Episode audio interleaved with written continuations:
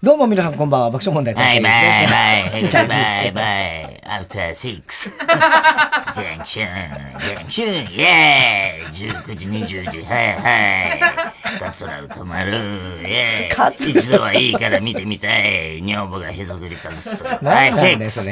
アフターシックス、ジャアンクシフターシックョン。スジャンクション聞いてたの？さっきまで。ねいつもだってこの時間。ええそうそう、ちょうどね、あの、我々、シックス、ジャンクション。7時ぐらいからねはい、19時20時、はい。カツラ歌丸、バイバイ、はい、シックス。アフターシックス。ジャンクション。何なんだよ。ジャンクション。はい。一度はいいから見てみたい。女房がへそくり隠すところさ、さ、シックス。歌丸、ジャンね。クション。ジャンクション。桂歌丸、ね。そういう感じで。そうそうそうそう。あの歌でもなんかいいよね、あの曲なんか。いいっていうか、まあなんか随分、なんか、うん。なんていうのかな、単純なラップだなって思うけど みんなで楽しもうみたいなさ、なんか割と、初心者向けかなみたいな。まあ、入りやすい感じはあるかもしれないね。ああるよねね、いろんな人が聞いて、なんとなくこう耳にねあアドのあの、オドってやつはすごいね、あれはまた。新しい曲ね。あれ歌えないな、さすがに。オド。オドって難しいすごいよ、ラップ調の、あれで。うんうんうんやってさ、んもう、なんかすごいんだよ、とにかく表現できないけど。あもう難しくて。ちょっとね、ビートたけしのでやりたいんだけど、あちょっとまだ覚え、もうちょっと待ってください。バタフライぐらいまでか。バタフライたけしさん歌いながら楽でしたね。ええバタフライこれは楽でしたね。オドのあれはすごいよ。うっせぇわはたけしさんも歌ってなかったね。え？たけしさんね。うっせぇわもね。せよ、バカ野郎。うせうせうせよ、バカ野郎。そこまではたさんもいかなかったんだね。いや、でも歌といえばよかったのはもう、アッコさんのさ、はいこの間、いつきフェスっていうのを、はいね渋谷公会堂でやったんですけど、もう、あの、あまあ、もちろんいつきさん、ね。アッコさん、トシちゃんもよかった。ね。もでも、アッコさんのドリームってあの、はい。あれ最高いじゃなかったい歌ですよ。夢ってね。あ夢って、リハから聞いてう、ん。いやもう、ちょっと鳥肌もんだったよね。ね。で、あの鐘を鳴らすのはあなたもねあ。の鐘を。モノマネするならあするでれはさ、まあ、えあれだもちろん感動したんだけど、ドリームよかったな。ねあとだから、五木さんと、あの、アッコさんで、待っている女って五木さんの曲ね。そうそう。あれ大好きな曲なんかっこいいんだよなこれを二人でね、歌ったので、あれがだから、その、デートでね、あの、その、古い日記と、待ってる女だっけ、はい。あれ二人、だから、お互いの持ち歌を、それぞれでね。デートで歌ったんだけど、それやったの初めてだっつったんだよね。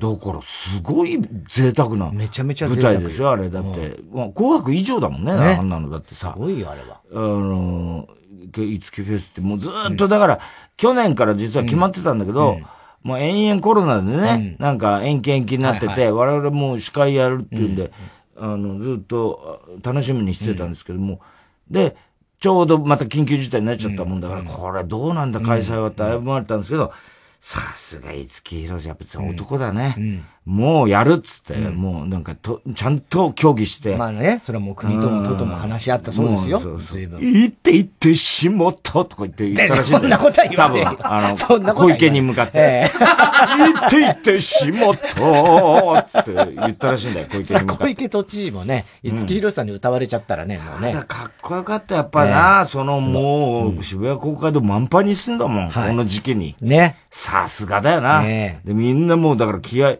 要するに覚悟のあれだよね。で、結構まあ高齢者も多かったうんもうですけどね。バーバーばっかだもんだマムシさんか、お前は。だけど、みんなちゃんとこう、声援も立てないように、そう。もう拍手だけでね。拍手だけでやってさ。みん、なマスクしてちゃんと。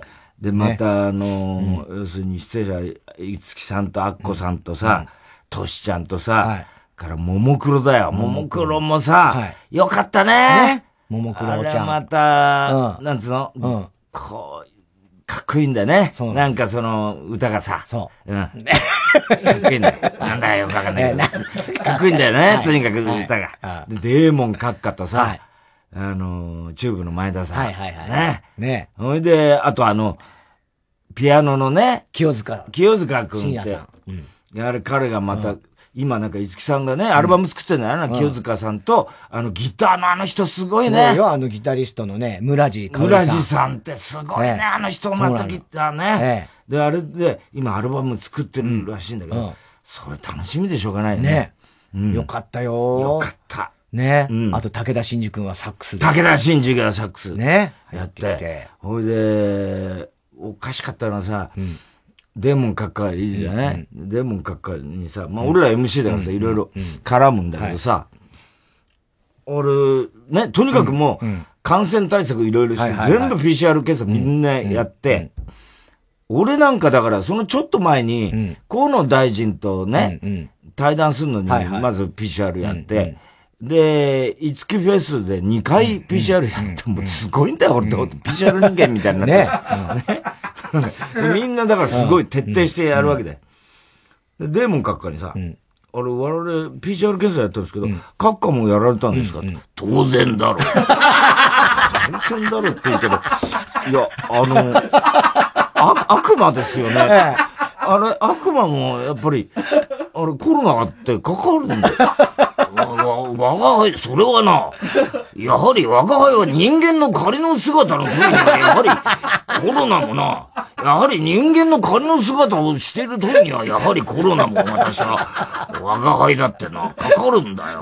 そう言うんだけどさ、もう苦しいんだ、言い訳がな。言い訳が。言い訳がひどい。かっか、そうなんですか、なんつってさ。ねえ。五木さんとはどういうつながりですか、それはな、あの、もう、我が輩にもよくわからんのだけどもな。まあ、何年か前に我が輩が五木さんとな、初めて歌番組で共演した時にね、あのー、楽屋にご挨拶に行った時に、ご一緒した時に、楽屋にご挨拶に行った時に、我が輩は、こう、よろしくお願いしますという五木さんに向かってこう言った時の我が輩の態度がとても礼儀正しかったということで、我が輩を気に入っていただけたようで、まあ、呼んでいただいたようだな。わはは、なんつって。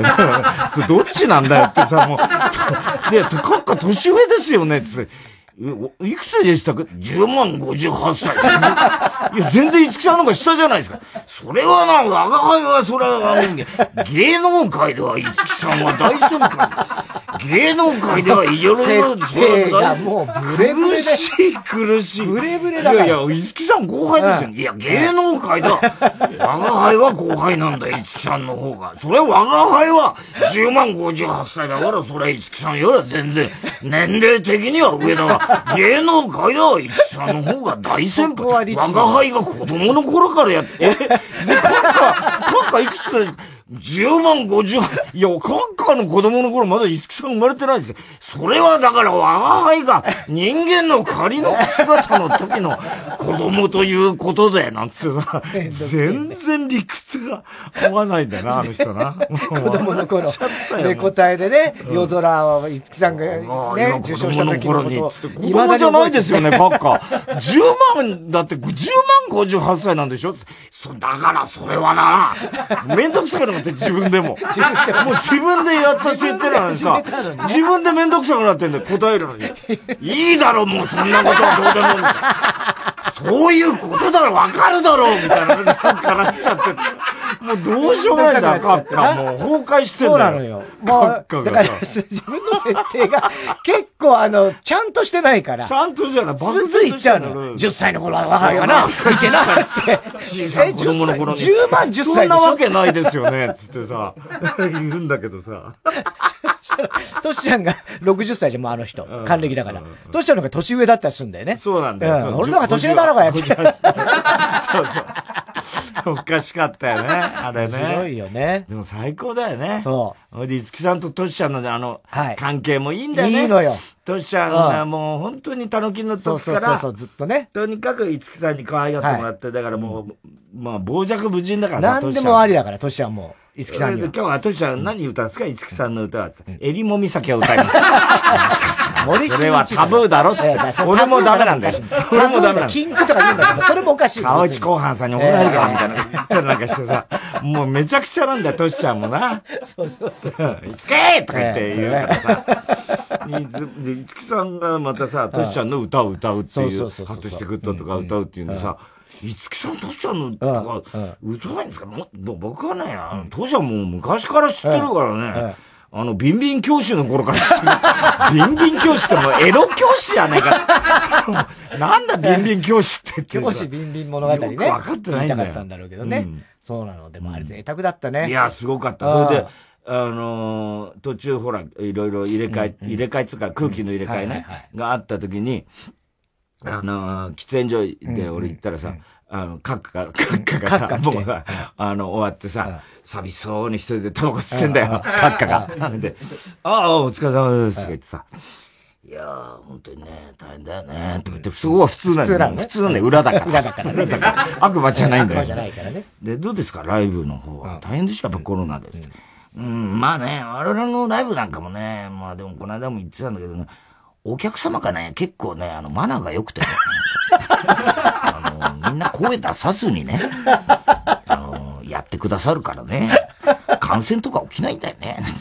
やたらくむして丁寧だな、この人。なんなんだ、これ全然悪魔じゃねえじゃん。悪魔じゃない。天使のようだったよ。かっか。すごかったよな。ねで、ほら、ももクロちゃんがほら、ね、あの、玉井さんがね、ちょうどあのコロナ陽性が直前に出て。出ちゃってかわいそうで、どうなるかって言ってたんだけど、まあ残りの3人で、まあ濃厚接触者でもない、素晴らしかったよね。出れるももクロ。ね、うん、3人出たんだけど。見せるね、やっぱね。その、玉井さんのあの、人形ね、ねそれをね。腰から吊るしてね。あの、高木玲にちゃんって子が、あの、腰のところにかけてね。で、こう出てね、うん、ちょっとなんか良かったよね、あれはね。良かった良かった。そうそう。で、その人形なんか俺もらっちゃった、ね、もらっちゃってね。そうそうそう。なんか田中さんにあげますね。で、玉が帰ってきたって玉、そうそう。玉井さんの玉、玉が、玉がね、玉が帰ってきた。帰ってきました。ひでんだよ、またそれもさ。俺らもひどいからさ、漫才もさ、何もさ。もう結構楽しく、すごいステージだよ、考えてみたらさ。よかったわ、でも。ね。楽しかったね。で、アッコさんがやっぱさ、歌ってなるとさ、もう本当にあの人はさ、うん。うん、やっぱプロなんだろうね。本当にさ、震えてんだよね。もう舞台袖で出番直前。だからもうリハの時からそうだからさ、うんうん、で、あの、ずっとみんな楽屋にいいんだけど、自分の時以外は。アッコさんずっと袖で、ね、要するにステージのどういう様子かを、なんとか自分に馴染ませようとして、震えながら見てんだよね。ほいで、うん、アッコさんの出番直前に、まあ、トークコーナーがあってさ、うん、そしたら、もうガタガタアッコさん震えててさ、ほ、うんで、五木さんとかトシちゃんとさ、俺、喫煙所でちょっと話したんだよ。やっぱ、あの、五木さんがまた意地悪だからさ、アッコ今頃震えてるぜ、なんて言ってやってね。あの、あいつはいつもそうだからさ、アッコはさ、言っててさ、やっぱすごいんですね、つってそういう歌の緊張は、つって。で、トークコーナーでみんな並ぶんだよね。で、俺らがいて、端っこに。うん、で、あのー、トシちゃんがいて、いつきさんがいて、アッコさんがいてっていう、まあ、アクリルで挟んで。で、あのー、いろいろトークしてたら、アッコさんって、あれですね、やっぱ、俺がさ、アッコさんやっぱり、緊張すごいですね、つって、言ったら、なんでそんなこと言うの急にさ、可愛らしい女の子どうしちゃったのぐらいのさ、すごいんだよね、なんかさ、赤子みたいになっちゃうんだよね。ほいで見てたらさ、もうさ、袖んとこでさ、あの、ホリプロのね、みんなあの、そうそう、もうマネージャーいつものマネージャー陣がさ、背中さ、さすってトントントントンして。大丈夫なんです。ふぅ、こー、こー、つってさ、そんなに緊張すんのみたいな。ほんとね。感じなんだよね。だからもう、あれだけ紅白だなんだ大舞台やって、紅白の大鳥もやってる。大鳥圭介なんだ大鳥圭介じゃないけどね。やってる人が、しかも自分の歌をね、まあ、五木さんの歌も歌うけど、まあ言ってみればもう自分のヒット曲を、もう何万回も歌ってるの歌を歌うわけじゃないですか。それであそこまでやっぱ緊張するんだ緊張するんだ。よ。それで、歌ったアッコさんのパートが終わって、まあ、あのありがとうございました、アッコさんでしたって言ったら、もう緊張飛んじゃっててさ、そうそうそう。それであの、は、その後トークがあるのに、ね、もう袖まで引っ込んじゃったんだよね、アッコさんが。もう。で、慌ててまたこっち来て、はぁ、とか言ってさ、ごめん、もうわ、わけわからんわ、みたいな、なってんだよな。放心状態。なんだこいつと思って。こいつじゃん。なんてこと言うそしたらさ、トークでまあみんな並んで、だからトシちゃんが俺の隣にいて、また二人で下ネタやってふざけてたんだけど、そしたらさ、トシちゃん、ちょっと、うん、そこ場所違うよ、っつうから、うんうん、で、トシちゃんがなんか、一番端っこに、はいはいはい、で、俺の隣が空いたんだよ。なんでここ明かすんだろうと思って、で、そんなに俺の飛沫が怖いのかなと思って、俺はね。で、おかしいなと思ったら、五木さんがメインで話し始めて、全然台本にない進行が始まって、いや、実はね、で、当日俺の誕生日だったんだな。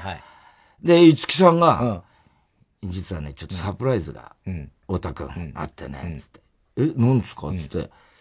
いやー、こんな、喜んでもらえるかどうかわかんないけど、プレゼントなんですけど、ちょっとそれじゃあ音楽お願いします。っつったら、チェーチェチェチェチェチェチェってあの居酒屋のさ、居酒屋のイントロが流れてきてさ、俺の隣が空いてるわけだよ。嫌な予感する。嫌な予感しましたか？おかしいなと思ってさ、して、ちゃちゃちゃら、ちゃちゃちゃつってさ、したらさ、上手のさ、あの、袖見たらさ、社長がさ、着物着てさ、マイク持ってさ、ちょーちょちょろ、ちょーちょちょ、出てきやがってさ、何やってんだ、この女はと思ってさ、俺の隣にしてさ、いつきさんだよ？もしも、嫌いじゃ。なかったらって、いつきさんが歌ったらさ、そしたらさ、いきなり社長がそのいつきさんの隣でさ、そうね、ダブルの、バーボン。何がダブルのバーボンだ、お前。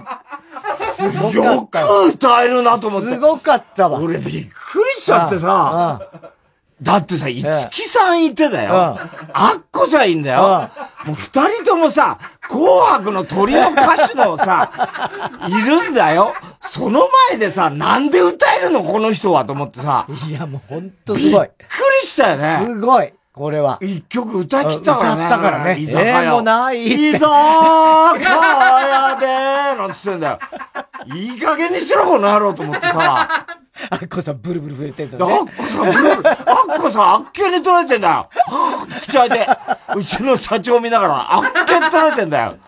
ほいでさ、サプライズなんだよな、いつきさん。で、聞いたらさ、もう、2週間前からなんかリハしてたっつうんだよ。ねびっくりしちゃってさ。いや、すごいよね。ほいで、桂由美さんに頼んで着物をやって、すげえいい着物が出てきてさ、何やってんだっつってやり逃げみたいに帰ってってさ、信じられないから、ね。終わったらもういなかったいないんだよ。ほいでさ、そしたら、その、最後エンディングの方でさ、アッコさんに会ったらさ、アッコさんがさ、あんたの神さんすごいなそりゃそうだろうけど、それはちょっとち素人ですから、向こうは。違うからね、それね。すごいわ。私なんかも緊張でこんなブルブル。あんなに堂々と歌って、すごいな、あんたの神さんは。あっこにお任せのアシスタントやったわね。ちょっと待ってください。アッコさん妙に感心してんだよ。そうなんだよ、ね。びっくりしちゃった。素直な人だからね。いやもう、レベルが違うけど、緊張のね。参ったね、あれは、本当に。ね、うん。ほいで家帰ってさ、社長がさ、どうだったっつうから、どんこもねえよっつってさ、よく歌えたなっつって言ったんだよ。なんだけど、ちょっとね、うまくいかなかったと言ってんだ、また。知らないよ。ど、う、何がうまくいったことになるもうちょっと本当はね、リハの時にもうちょっとうまくね。ああ、そうなの。いつきさんとだからやってんだよ、リハを。ね。ね。すごいね。ただね、やっぱね、いつきさんがね、ちょっと上手すぎるの よ。そりゃそうだよ。レベルが違うんだっつうの。うますぎるからって別にね、うん、影響が来るほどのレベルじゃないわけでしょさすがにうまいわね、なんつってんだよ。うん、そうだよ。分かってんだよ、さすがにあのレベルにはちょっと慣れなかった、えー、言っててさ。ね。ほいでさ、で、そしたら、あの、社長がかけたんだか、アッコさんかからかかってきたんだけどね、あアッコさんが社長にかけたのかな、で、あの、今日、ありがとうな、みたいな、社長とアッコさん。はまあ、たまに、社長、社長の電話にアッコさんかけてくるから、たら、社長も、もうその時は飲んでて家で。え、打ち上げできないからさ、今さ。で、アッコさんも家で一人で飲んでたみたいで。そしたら、あ、いや、わかりました。じゃあちょっと今、大谷変わります。って言ったらさ、嫌だなと思って。俺もさ、もういいよ、変わんなくて。あ、どうも、アッコです。みたいな感じなんだよ、また。あ、今日本当に感動しました。あんた？ーめてー。とか言うんだよ、アッコさんもさ。いや、本当ですよ。素晴らしくさ、ドリームとこ、やっぱあの鐘、やっぱ最高でしょ、僕、リハで聞いて、あのー、ね、で、2回も聞けて、本当にこんな貴重なね、あの、仕事ないです。めって、ほんとどこが良かったの？どこはもう何もないですよ。あっこさん。なんて言ったらさ。で歌、でもなんか今日誕生日だったらしいな。つからいや、そうなんですよ。ハッピーバース始まったよ。ね。電話の向こうで始まったんだよ。もう俺もさ、笑うしかない。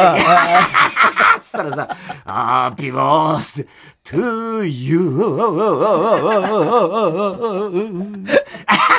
って笑ってたらさ、ハッ、ピーバーすげえうまいんだ、それがまた。もうさ、ほんとゴスペルみたいな感じの、もうさ、もうあ、これ笑っちゃいけないやつだと思ってさ、最後まで歌い上げちゃってさ。すごいわ。貴重だったね。貴重よ。ほんとすごいわ。ハッピーバースデーのあの歌。そんなことはない。めちゃくちゃうまいよ、やっぱり。いや、もうそれはすごいわ。うん、ねえ。ハッピーバースデー、光る。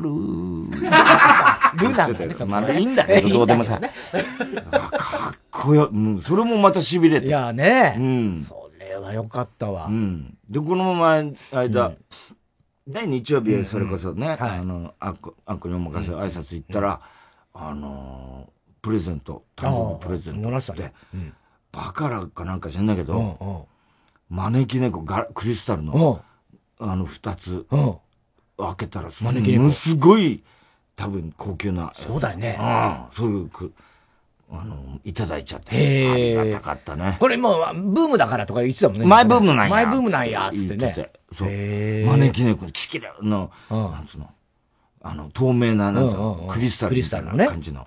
あれ、すっごい高いんだと思うんだけど、多分。バカラとかだから。バカラとかだと思うんだよ。俺もよくわかんない。確かにバカラ社長はもう、びっくりしてた。これすごいわよ、なんつって言ってたよ。ちゃんと猫をね、飼ってるっていう。まあ、そうなんだよね。だから、そういうの。そういうのもちゃんと。そその時も、社長、お前の社長すごいな あんな堂々と歌えた。言ってたね。ずっと言ってたよ。ね。うん、あああいうでもなかなかね、うん、回もいっぱい中止になってるだろうし、ね。まあそうだ。だから、五木さんの覚悟だよね、あれは。そうね。五木僕は先陣を切ってっていう。ね。だって超満員にするんだからすごい。まあ、多少はね、あの、間引いてたけど、ね、あのでももう、やっぱすごいよね。そういう意味でね。うん、で、お客さんもみんな、それでやっぱかっこいいのは、トシちゃんにしろ、うん、あの、デーモン閣下にしろ、うん、みんなやっぱこう、声援がなりそうになった時に、抑えてって、ちゃんとお客さんにやってるところが、さあ、もうこっちこう踊りの中で、トシちゃんなんか、ヒットメドレー、あれめちゃくちゃ良かったよね。すごかったよ、ヒットメドレー。すごかったよね。で、またマッチが対象したから機嫌いいんだよ、トシちゃんもな。いや、別に関係ないよ。いやいや、そう、バカだねなんて。そういう歌なんだよ、ブギウギ I love you っていう。別に、あれ関係ねえよ、別に。マッチもな、マッチもなーなんて言って言ってもう機嫌良くなっちゃってんだよな。マッチも大変だなーなんて言って。機嫌いいわけじゃないでしょ。も大変だったよな。ねえ。うん。あれは面白かったね。で、そういえば、その、先週のこの火曜日ですはいはい。出ましたよ、またチンゲ事件が。あ、また新しいね。そうですよ。火曜日にあったんだ。先週の火曜日、この番組終わりに、収録でしょ？これ7時9時でやってるんです。はいはいはい。で、終わったら越崎のとこに、三船から、あの、メールが来てて、今発見しましたっつって、9階の例のトイレ。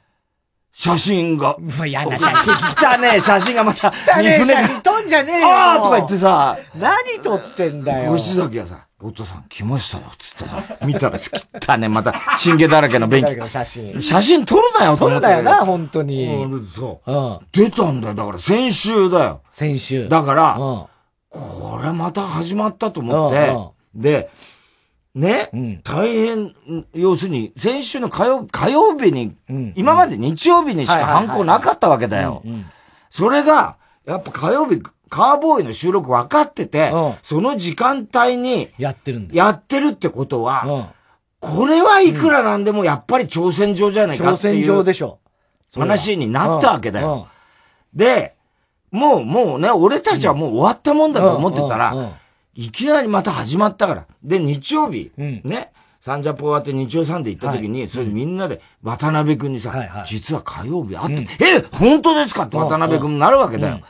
これはどういうことなんだってことになって。で、あの、日天のスタッフと三船が発見したんだよ。これは、また、始まったのかってことで、いろいろ考えてさ、誰の犯行だろう。ね。まあ、前から考えてるわけだけど、で、あの日、あの、有村昆が、ね、ね、降板になったんだよね。だから日曜日生やってたじゃん。あ、そう、ワンジェ、ワンジェ。ワンジェやってたでしょ。だから、で、あの前の、その何日か前に、そのフライデーかなんかでしょ。そうそうそうそうそう。もしかしたら、だって始まった時期から考えても、ついその、最近なんだよね。まあ、今まで何年もやってて、それなかったの。もしかしたら、有村昆違うわ で、違うわ。結局火曜日にやったってことは、もうこれでさよならですっていう。いやいやいやいやいやいや、火曜日の段階で写真が出ます、写真誌出ますみたいな、そのメッセージだ。そんなメッセージ、わかりづらいわ、そのメッセージ。そうだったのかな。いやそうだったのかな、じゃで、みんなで話してたんだよ、なんだそれ。有村今野、じゃあもう、あれだったんだろうな、きっとな、っていうさ、あの、最後の、なんつうの、犯行予告っていうかさ、これから俺は、そう、不倫するぜ、なんだか、なんだか知んないけど、そういう予告だったのかもしんないね、なんつって言ってさ、だって有村君しか考えられないそんなことなって有村君こそ考えられない。全部有村君に。なんで全部その罪を被せんじゃないよ そういう話してたんだよ。それで、始まる前にね、してて、それで俺がトイレ行ったら、あったんだよ。それを俺、その時、俺もトイレ行ったんだあっと思って。違う。例の外こにあって、今、まあ、量はだから最初より徐々に減ってるんだけど、ね、それでもあった。お前も見たろ？見た、見た。だって俺がトイレ行こうとしたら、アゴが出てきたのよ、トイレから。アゴ、そうだよ。アゴ出てきて、なんか、俺の顔見て、なんか、いやみたいな感じの。そうそうそう。だその前に俺アゴと。そうそうそうそう、なんか、なんかよく様子がおかしかったら、アゴの様子が、なんか信じられませんみたいな顔していったから。そうそうそう。あれ？と思って、で、入ったお前が、おしっこしてたじゃん。ほいで、え？っと見たら、一個開けてしてたそうそうそう。うん。あ、こういうことかと思って。うんうん。だ、あの時だろ？そうだ、あの時なんだよ。ちょっと待てと。うん。で、みんなでもう一回会議してさ、渡辺君もちょっと頭が抱えちゃって、これはもう迷宮入りですかねみたいな。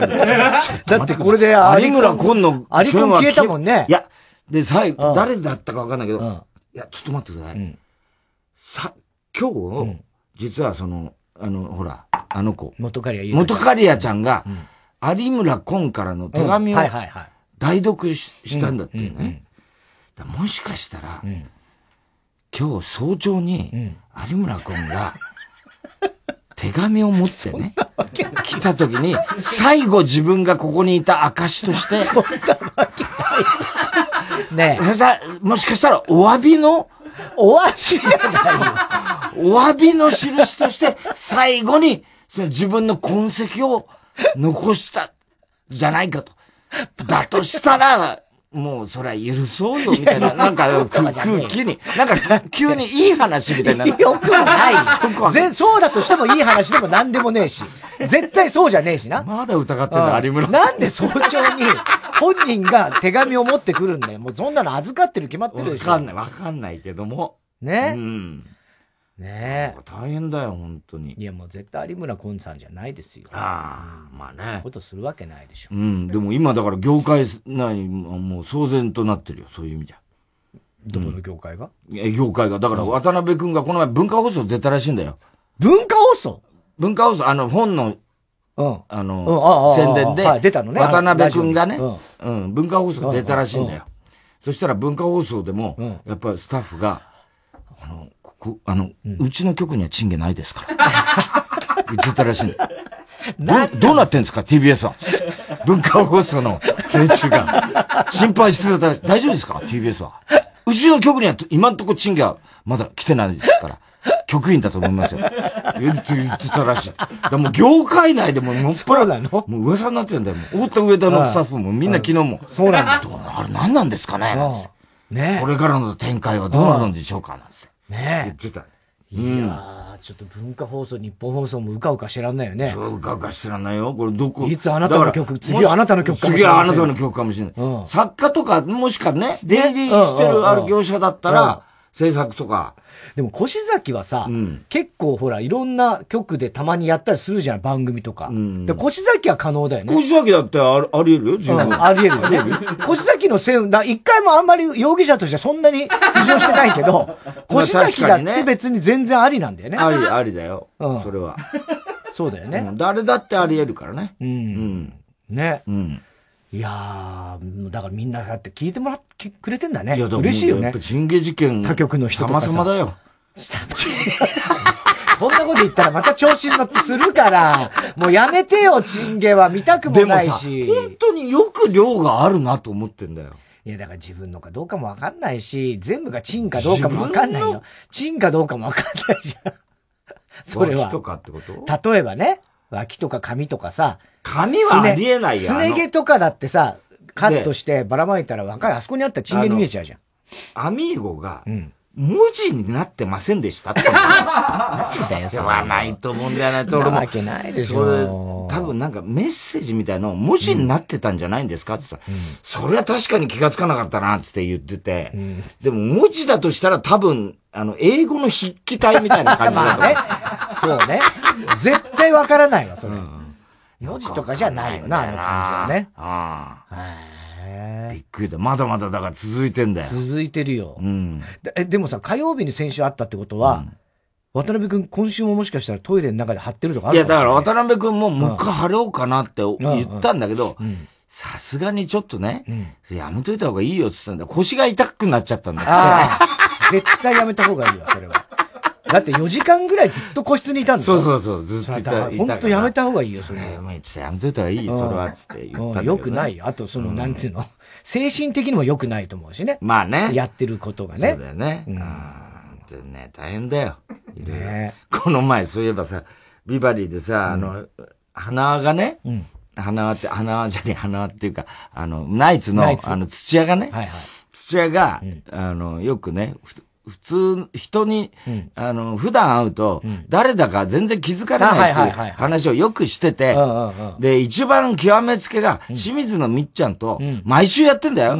で、営業先行って帰りに新幹線で、たまたま偶然ね、あの、車両が一緒で、挨拶行ったんだって、清水美智子のところに。それで、あ、お疲れ様です、って言ったら、清水みっちゃんが、あ、どうも、うん。おはようございますっていう、なんかちょっと誰だかわかんないような感じだったんだ。毎週やってんだよ。すごいよね。で、結局、その次のビバリーで会うまで、誰だか、あの人誰だったんだろうねって言われて、わかんなかったっていう。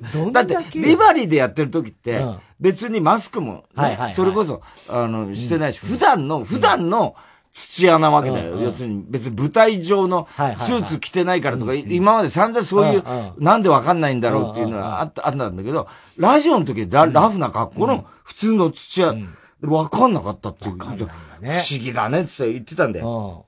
で、この前テレ朝でさ、駐車場買ってたらさ、向こうからさ、見知らぬ男が、おはようございますって来て、え、誰？って、あ、ナイツの土屋です。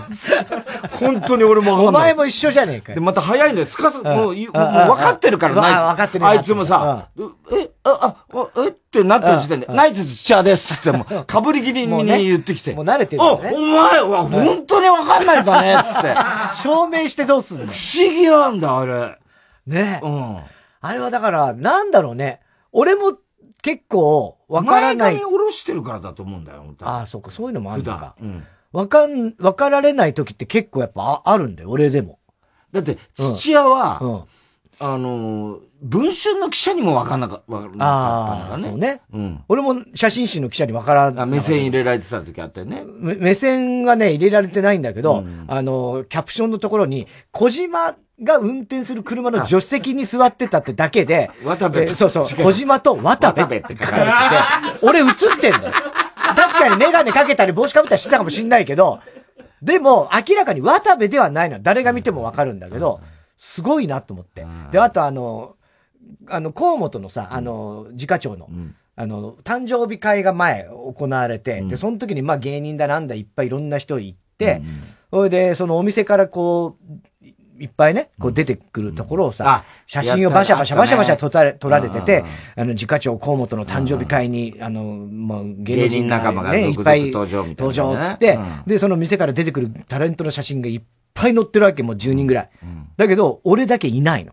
うん、俺が記憶する限り、俺以外のほとんどの人はもうそこに収まってるうん、お前も同じ時にそこに通ってんだけどそうそうそう。通ってあいつは素人だっつってそうそう、だから俺は、あの、別にシャッター押されなかったんね。すごいよな、うん、そうか。お前なんか分かりそうだけどな、一応ちっちゃいわけだからさ。分かるんだけど、その芸能人っぽくない感じはすごくあるんだと思うんだよ。例えば、なんつうの、テレビとかで見るでも、お前と営業行く時なんか、絶対、俺の方が気づかれないんだよ。お前が先に、あ、って気づかれるんだよ。必ず、あの、駅とか歩ってる時、地下街とか歩ってる時に、お前がちっちゃくて帽子かぶったりなんかしたけど、ちっちゃいから目立つんだよ。まあ、逆に。それはあるかもしれない。あっつって、お前が気づかれて、後から俺が気づかれるパターン多いから、だから俺お前となるべく離れて、俺歩きたいのに、お前は俺の隣を歩きたがるから。いや、別に隣を歩きたいわけじゃないんで。あの、移動するでしょ？例えば。なんかついてくんじゃん、俺の方に。だからお前についていきたいんじゃなくて、割といや、俺について。いやいや、別に。俺に、俺に、なんか、すごい俺の横に来たがる、お前というよりも、まあ、マネージャー。なんでそれ照れてそういうこと言う照れてじゃねえ俺の横に来た。おかしいじゃん、別に。お前の横に来たかねマネージャー離れてても俺の方来るもん。マネージャーと別に方向性変わっちゃう時あるじゃん、一瞬とか。それでも俺の方についてくるもん、お前。気づいてないんだよ、自分が俺になんかついてきたいと思ってる心が。行きたくはないですよ、別に。来てる方。気づいてないんだよ、心が絶対俺に。なんだよ、心が寄り添ってんだよ。心が寄り添ってる気持ち悪いな。寄り添って心が寄り添いたがってんだよ。そうなのかな。うん。でも俺はどっちかっていうと、人と歩いてる時って、はぐれることを恐れるのよ。別に俺が迷子になるっていうか。そういう割にはさ、お前が先頭でどんどんどんどん行くときもある。その時も俺チラチラ、うちらチラ後ろ見てるでしょ？多分気づいてないかもしれないけど。俺は、あ、来てるかなっていうのは別にお前だからじゃなくて。例えば、なんでそんな自信があるわけ？でも、お前先頭、家族その時歩ってる時に、は、間違ってること多いんだよ。いや、あるけどね。それはどこに行くのか分からずに、歩ってるあと、後ろ見て、あの別に、不安がってなか、なければ合ってるなっていう確認もあるのかもしれない。後ろから来てください。だったら。そんなことだったら。でもせっかちだから、水先あの、行きたいのよ。その目的地に早く到着したいってのがある。だったら逆にみんなについてった方がいいよ。間違ってんだから。逆言ってんだから、お前は。そうね。間違ってることすら気づかないからね。なんとなく合ってると思っちゃうんだよね。あれは不思議だよ。未だにわかんないよ。あと、大変だな。あの、かやだよ。もう。かや。本当にかやがさ、今でもさ、楽屋、挨拶来てさ、またさ、コンコンって来てさ、で、日野がまた、この、この間言われたもんだからさ、ほら、好き、ね？はいはいはい。無理やり開けようとして、かやが引っ張ってる。引っ張り合いになってるって言われたもんだからさ、日野が、ど、どうしたらいいんですかって 向こうでやってんだよ。かやとさ、え、どうしよう、開けとけばいいんですか？閉め、閉めた方がいいですか？って言って。会話、ちょっと隙間だけ開けといてください。全部会話聞こえて。打ち合わせ全部聞こえてきて。で、俺も拳銃用意して。そしたらさ、僕の名前は野球少年たける。なんだよ、その設定。説明が始まっちゃって。今日ここは、六本木アグヒルズに、伝説のノッカーがいるということで、僕はの、100本ノックを受けに、ここにやってきた。野球が上手くなるといいなつってね。じゃあ、この中に伝説のノッカーがいるぞそのノックを受けてやるバッて開けてバーンって言ったら、弾が違う弾違うグローブ持って。弾、が違うつって、やってもどういう設定なんだかよくわかんないんだけど、で、わーってなった。その後、ガガが、おはようございますバーンつって、あーちょっとやめてくださいよ普通に、普通になんだよ。そっちの方が面白いんだよ、逆に。グローブ持って廊下うろうろしてた、そういえば、かや。グローブや。うん、そうそうそうそう。伝説のノッカーだって。ノッカー野球少年、たける。たけるか。大変だな、かやも。はい。では、そろそろ参りましょう。火曜ジャンク爆笑問題カーボーイ。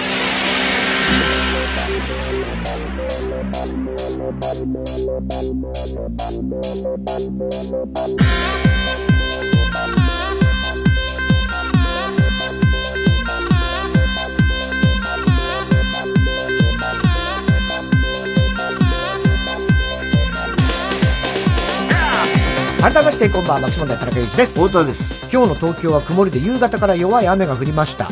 明日水曜も曇りのち雨木曜金曜土曜も雨と。まあ梅雨のような日が続きます。というか、ま、もう梅雨入りしてんじゃないかぐらい。だ宣言っていうのはまだされてはないですけど、もう本当に宣言しててもいいんじゃねえかぐらいの感じだと思います。もう来週も結構ずっとね、傘マークっぽいですからね、結構ね。はい。えー、今日も紹介したはがきメールの方には、オリジナルステッカー、特に印象に残った1名の方には番組特製のクリアファイルを差し上げます。では曲いきましょう。あ、出た。えー、先日の五木フェスでね、サプライズで、太田さんのハッピーバースデーをやってですね、そこへ登場した太田光夫社長と五木ひろしさんがデュエットし、アッコさんが感心したという曲でございます。五木ひろし木の実奈々で、居酒屋。もしも嫌いでなかったら何かいっぱい飲んでくれ。そうねダブルのバーボンを。遠慮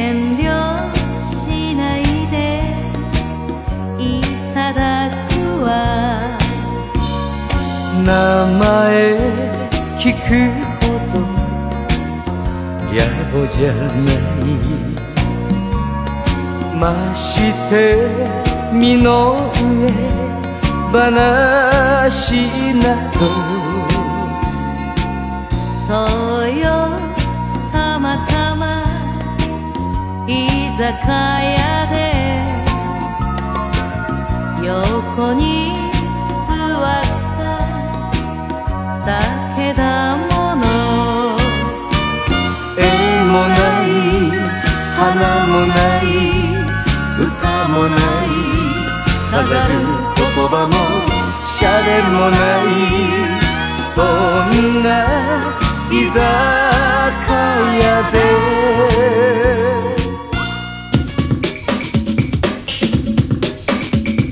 火曜ジャン爆笑問題カーボーイスラジオジャンク。この時間は小学館中外製薬三話シャッター他各社の提供でお送りします。あなたが死んだ時ようやく気づいた。あなたたちがどれだけ大切だったのか。生きとし死せる全ての人たちに捧げる物語。漫画大賞2021大賞受賞。早々のフリーレンコミックス発売中。小学館。劇団中外製薬の掟中外製薬の掟私もこの服持ってるんですという店員の言葉は信じない私もこの服持ってるんですは信じない本当に持ってるかもしれないけどな。持ってねえんだよ。でも、もしかしたら本当に持ってるかもしれないですよ。持ってねえんだよ。あ、そうなんですね。あ TBS ラジオ公演ミュージカル「衛星リズムバキューム」古田新太と尾上右近ダブル主演で送る欲望と狂気と笑いのミュージカル。脚本演出は福原光則。音楽は生き物係の水野良樹と増田トッシュ。咲日美優ノンスタイル石田明友坂理恵六角誠治他が出演。7月9日から TBS 赤坂アクトシアターにて上演。詳しくは TBS ラジオイベントページまで。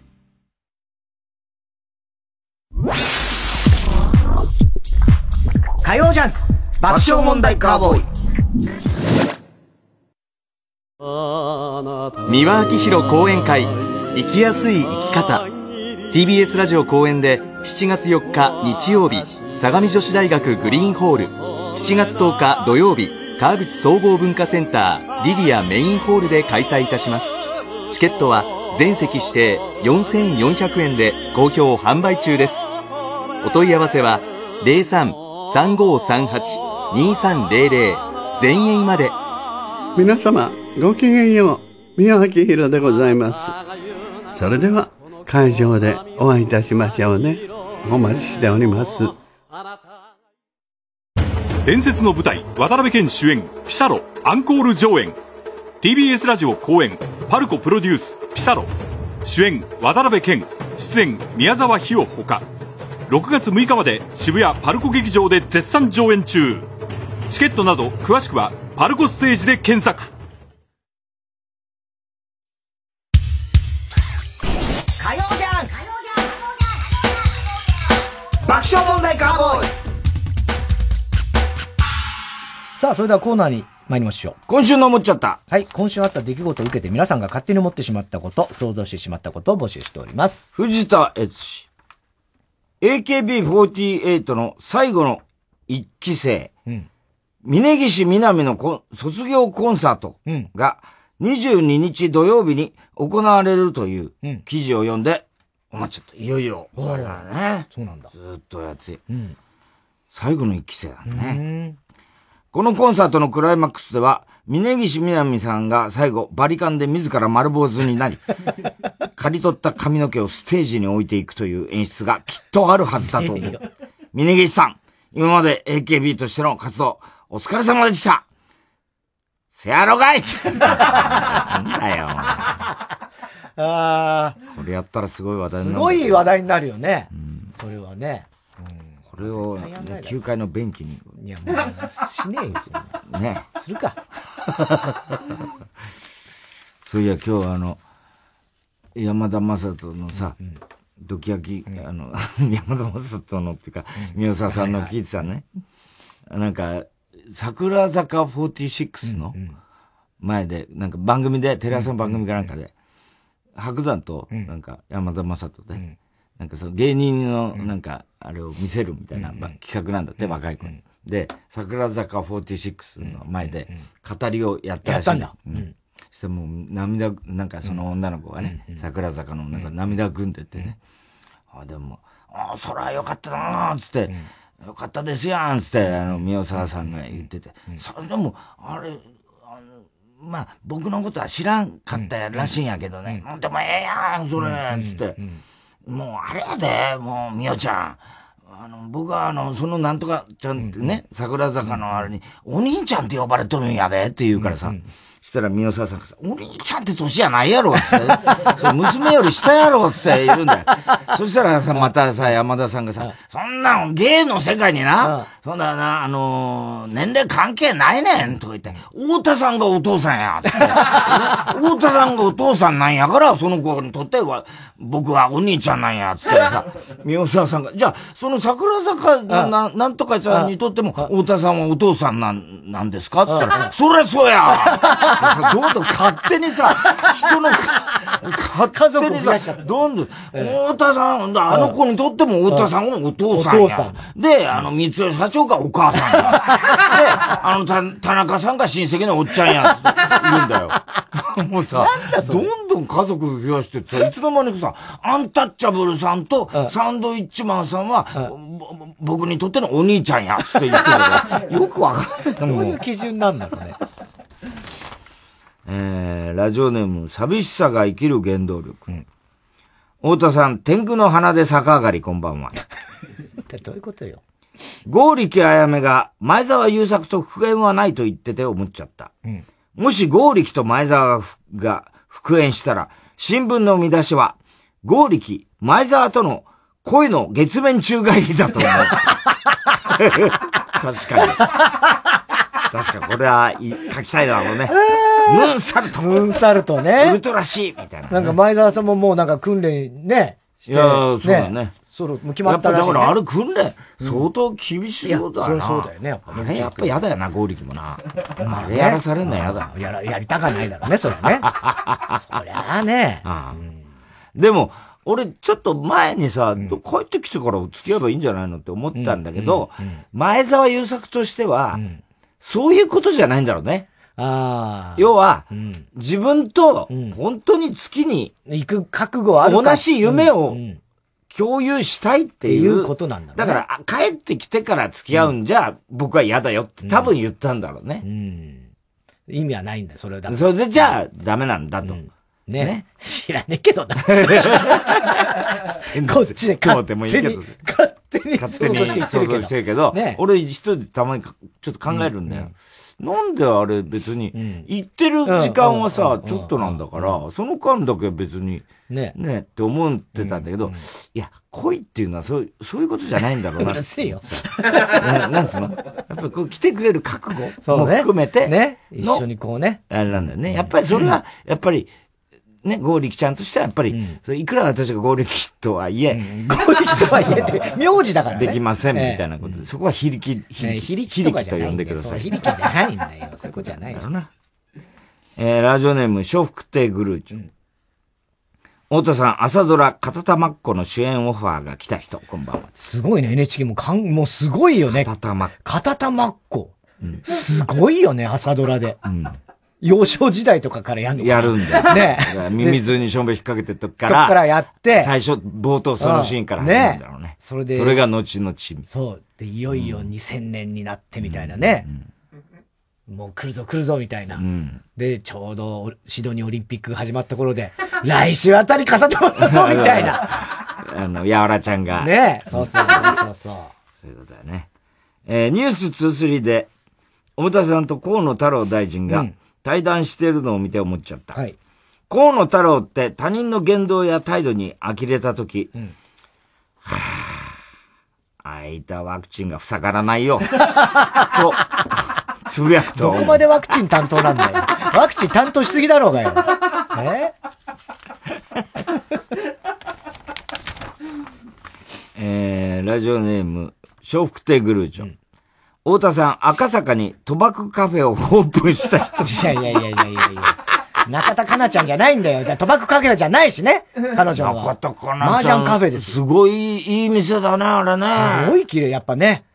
ああいうこうアイドルがやるわけですから。頭いいんだね、あの子は。ちょっと詳細もちゃんとあって、だって株とかもやって。そうそうそうそうそう。偉いね。すごいよ。うん。で、これ聞いてんだから、この番組も。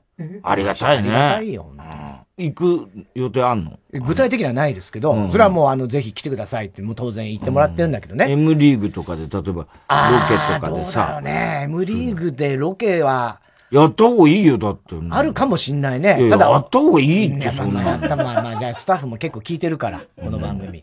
ね。何食べるの？それカレーじゃない？カレー。あの、あ美味しそうだねあれかなちゃんが作んのかな？かなちゃん作、作るって言ってたよね。あれ、ファンはどう、もう殺到するよ。やばいよ。すごいよね。カフェもあるからさ。ね麻雀できなくても行っていいんだもんな。すげえことになるよ。なんだ、会員制とかにするのかな？どうなんだろうね。えー、有村君が不倫未遂で芸能活動自不倫粛。未遂って。だってやってないんだ、あれ。そういや、いや知ってるけど。変なかわいそうだよ。かわいそうっちゃあれだけどまあさま。だってあれ完全にあれだろう。いや、わかんないけどハニーね。トラップじゃないのあれ。違うのかな？そうなのかね？そういう感じってちょっと思っちゃうよね。写真まで撮られちゃってさ。そういう、ねだって割とそういうさ、お店、お店なんでしょ？だって。なんかそうらしいよ。ね せめてやらしてやる。なんなんだそれ。そういうことじゃねえんだよ。それもそれで問題だろうが。梨村君って言われてるらしいよ。えなんだよ、梨村君。梨村君。俺じゃあ俺梨村だ。俺じゃあ梨村断根。梨村断根じゃねえんだよ、お前。えー、もし有村君がデートした相手が足立由美だったら、車内でいきなり、クイズレックスと出題してきたと思う。なんかそういうのあったんだっけ？クイズ。え？レックスね。セックスって言ってたんだあ、そうな？あクイズセックス？そうそう。元が？うん。あー。なんか、あれ、流出しちゃったんだよな。あ、LINE の LINE が。うん。そうなんだ。それがもう、だからちょっと恥ずかしいんだよ。そっかそっか、かわいそうにな。ONT だよ、とか言ってさ。え、何ですか？オナニーって書いてあるんだよ。ちょっとかわいそうすぎるよ、あれ。すごいな。えげつないね。LINE をさ、出すのはさ、ほんとやめた方がいいと思うよ。その、どっちがね、今回のこと別に、ね、アリコンもそれはまあダメでしょうけど、どっちがいい悪いじゃなくて、LINE をそ。アリコン今、オリコンで第一位。オリコン第一位じゃねえんだよ。嬉しくもなんともねえだろ、そんなの。LINE とかのやりとりをこう、ダメ出しちゃう。それはもう人としてやっちゃいけない。恥ずかしすぎる。かわいそうすぎる、そこは。えー、郵便番号 107-8066TBS ラジオ火曜ジャンク爆笑問題カーボーイ。メールアドレスは爆笑アットマーク TBS.CO.JP。今週のおもっちゃったの係までお待ちしております。火曜ジャンク爆笑問題カーボーイ。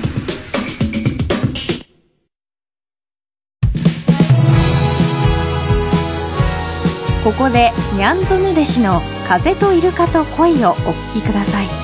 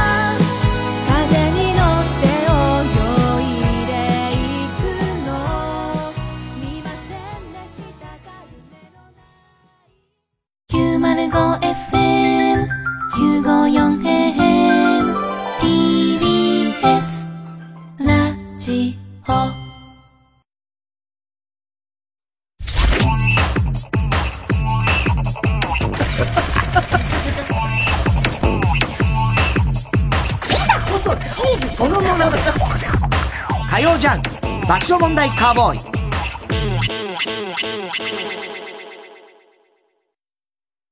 今就活中の君へ。大丈夫。この経験できっと君は成長している。悩んでいるなら一度三話シャッターを訪ねてみてください。悩みを乗り越えた先輩たちが笑顔で活躍しています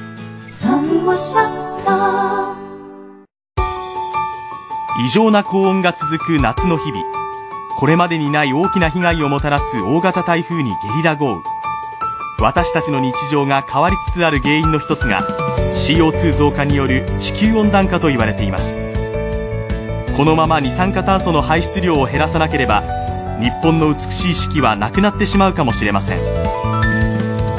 一人一人の力は小さくてもみんなで力を合わせれば未来はきっと変えられるはず。何かが始まる音がする。TBS ラジオチャレンジゼロ。TBS ラジオは経団連チャレンジゼロに賛同しています。TBS ラジオ905954 TBS ラジオジャンク。この時間は小学館中外製薬三話シャッター他各社の提供でお送りしました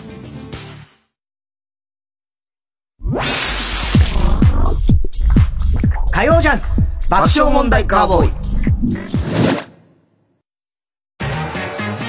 南海キャンディーズの山里亮太です。私、山里が一人で喋り尽くすトークライブ、山里亮太の140全国公演がこの5月からスタートします。今回は1年以上をかけて47都道府県全てを回らせていただきます。ツイッターの140文字ではつぶやききれないことを、ライブ会場でしか話せないあんなことやこんなことを全国各地にばらまいていきます。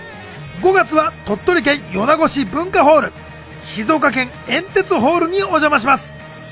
太平師匠とロケではしゃいだ思い出のある鳥取、そして相方とコンビでレギュラー番組をさせてもらった静岡で全国公演のスタートダッシュを飾らせていただきます。鳥取での140は今回が初開催です。詳しくは TBS ラジオイベント情報をご覧ください。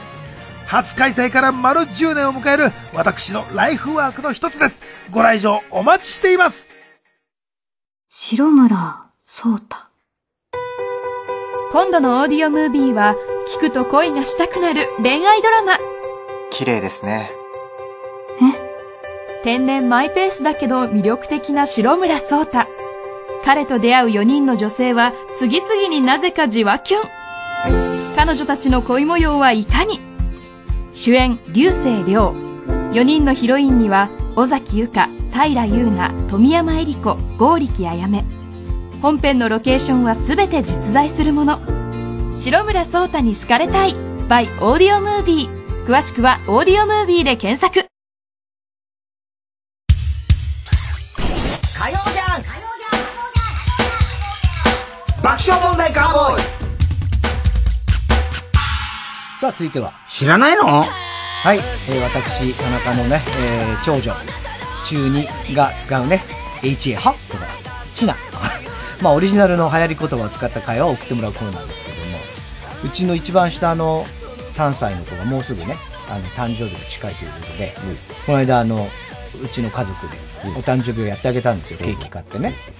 んで、まあ、ケーキあれして、じゃあみんなでじゃあ写真撮ろうっつって、写真を撮ってたんですけど、うちの奥さんが、あ、じゃあパパと一番その末っ子ね、あの二人のツーショットの写真も撮ったらいいじゃないって話になって、で、その長女に、じゃああなた撮ってあげてって言ったら、え、私が？つって言われて。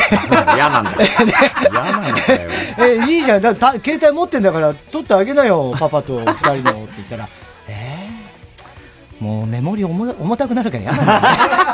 変わんねえだろ、一枚写真撮ったって。メモリが重たくなるって。なんちゅうこと言うんだよ、と思って。全然変わんないから、一枚。大事なんだろうな、その年頃の。いや、まあね、いや、でも別にちゃんと撮ってはくれるんですけど、うまいの、写真が今の子だから。携帯をもうね物心ついてるから持ってるから。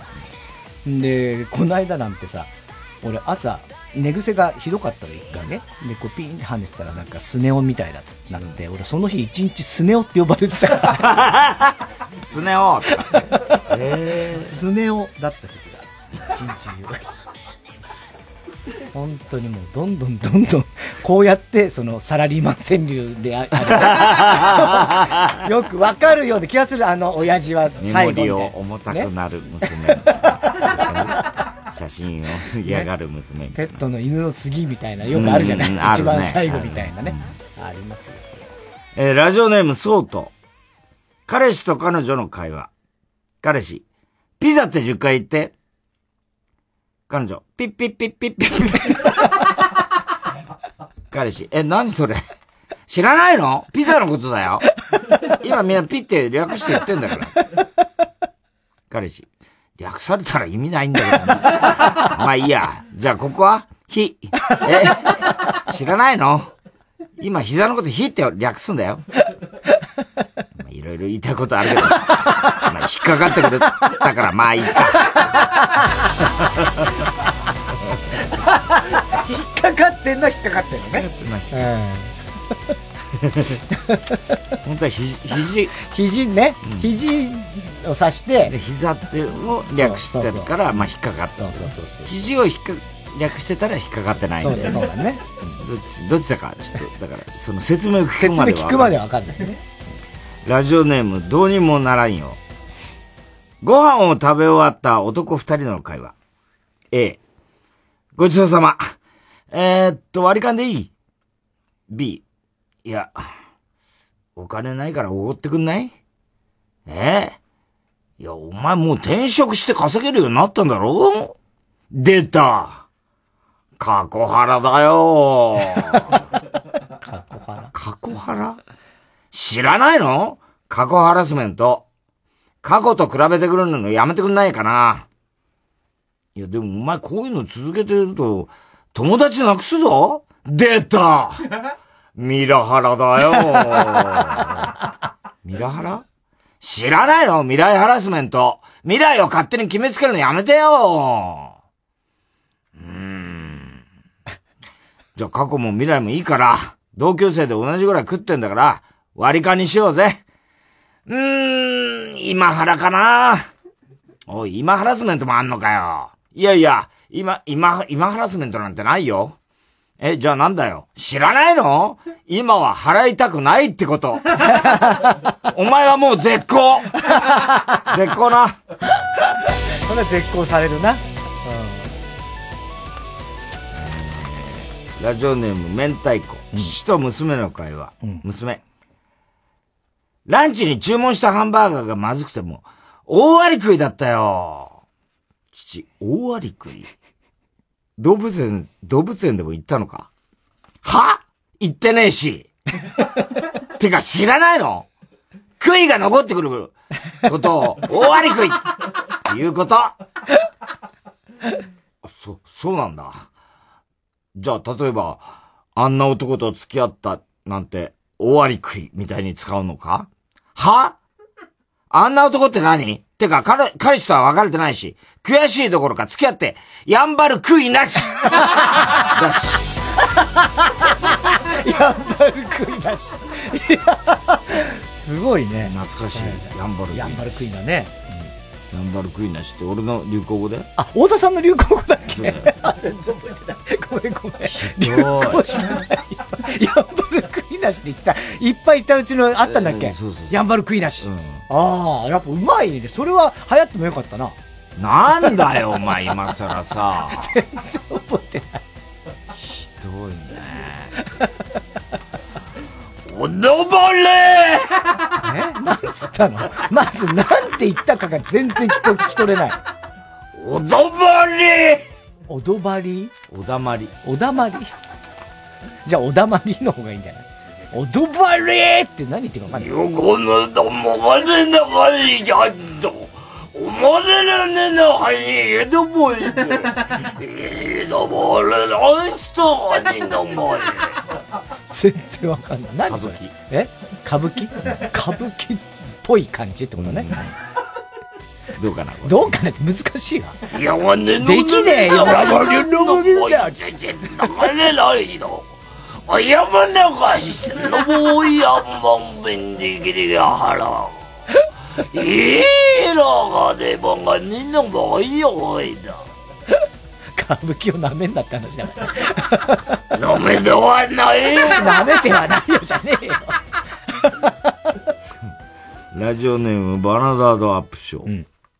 授業中の先生と生徒の会話。先生。では、ここでま、ここまでのところで何か質問あるか？生徒。先生あの、OTRI に行っていいですか？先生。OTRI? なんだそれは？知らないの？お手洗いってこと。あー、そっかそっか。そっかそっか。よし、行ってこいトイレに行く生徒。別の生徒。先生僕も BJ に行きたいんですけど。BJ? ははー。便所ってことかな？よし行ってこいトイレに行く生徒。別の生徒。先生 !KSS に行っていいですか ?KSS? いや、これわからんな知らないの？化粧室ってこと。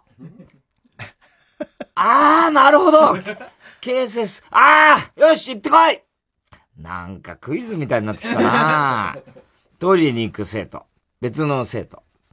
先生、僕、KWY に行っていいですか？先生、KWY。うーん、これもわからんな。知らないの？川屋ってこと。先生。いや、お前の言い方古くない？あとみんなトイレ行き過ぎだな。あのー放送部だったじゃない？高校の時。その時、女子部員とかは、 REC 行ってくるっつって。 REC？何？ REC？録音？音入れ。あー、それ言う、業界用語だよ業界用語だよね、多分ね。そうそうそう。その時初めて知った。業界用語うん。 REC 行ってくるっつって。音入れなんて言ってた。それあの、音楽業界用語。音楽業界用語。ツーマンズージャ、ズージャの。ズージャのズージャのズージャの用語。そうなのね。おめでとうございます。音楽業界音楽業界用語じゃじゃないんだよ。どのもれのにのいそった。よかったねもうね。いやいやいや。全然わかんねえよ、後半。いやいやいや。ラジオネーム極東ベイクライト。OL 同士の会話。はい。ねえ、ゆうこ。新しい彼彼氏とは、その後どうなのよ。うーん、それがね、この間初めてホテル行ったんだけど、彼めちゃくちゃさ、朝さんで、え、朝さん？あ知らないの？浅間山荘のこと。ちょっと、合わないかなーっていう、合わないかもしれないと思ってさ、あの、あ、ちょっと、ちょっと、ちょっと待って。話進む、進めないで。まだ処理できてないの。え、あ、え、浅間山荘？彼が？浅間山荘って、どういうことよ？知らないの？彼の金玉がめちゃくちゃ長くって、セックスしてる時に金玉が大きく揺れて、で、私の体にペチペチ当たって痛かったってこと。それさ、ゆうこの方が浅間山荘側じゃない？どういう会話してんだよ。あの、鉄球がね、ね当たるっていうねファンタスティック原田。女子二人の会話。A 子。ちょっと聞いてよこの前、この前サルマゲドンからちょっと誘われたんだけど。子。ちょっと待って。サルマゲドン知らないの？猿顔の男ってこと？ああ、そういうことか。それでね、私、ダルマゲドンで、困ったらさ、ちょ、ちょ、ごめん、ちょ、ちょ、ちょ、ちょっと待って。ダルマゲドン知らないの体がだるいってことよ。続けていい？うん。そしたらそいつさ、超怒ってちょんまげどん。ちょっと、もう、もうどういうこと？どういうこと？だから髪を切ってちょんまげにしてきたの？うわ、そいつやばいやつじゃん。いや、ヤバマゲドンじゃん。でしょ？ちょんまげだなんだよちょんまげちょんまげにしてくるわけねえじゃない えー、郵便番号107-8066。火曜ジャンク爆笑問題カーボーイ。メールは爆笑アットマーク tbs.co.jp まで。知らないのの係までお待ちしております。えー、TBS ラジオ今月の推薦曲、三浦隆一で、縁。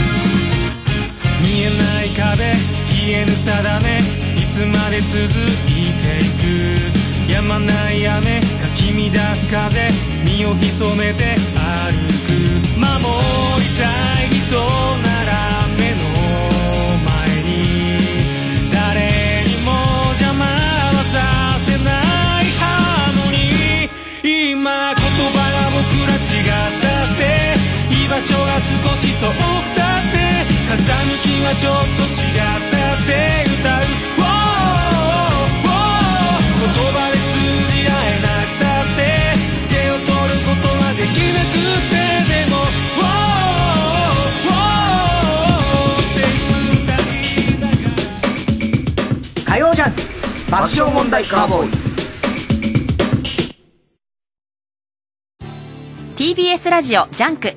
この時間は小学館中外製薬三話シャッター他各社の提供でお送りします。千穂さん千穂さん千穂さん千穂さんああ千穂さん千穂さん千穂さん。たとえ今世界が終わっても僕は千穂さんを愛してる。奥博也が描く純愛最強 SF ギガントコミックス発売中。小学館。大沢優里です。佐古道代です。ただいま装いも新たにお色気大賞の CD を販売しています。題して徳田氏お色気大賞。笑えるお話が盛りだくさん。お申し込みはフリーダイヤル0120-234-954 0120-234-954番です。パソコンスマートフォンからは TBS ラジオお買い得と検索してください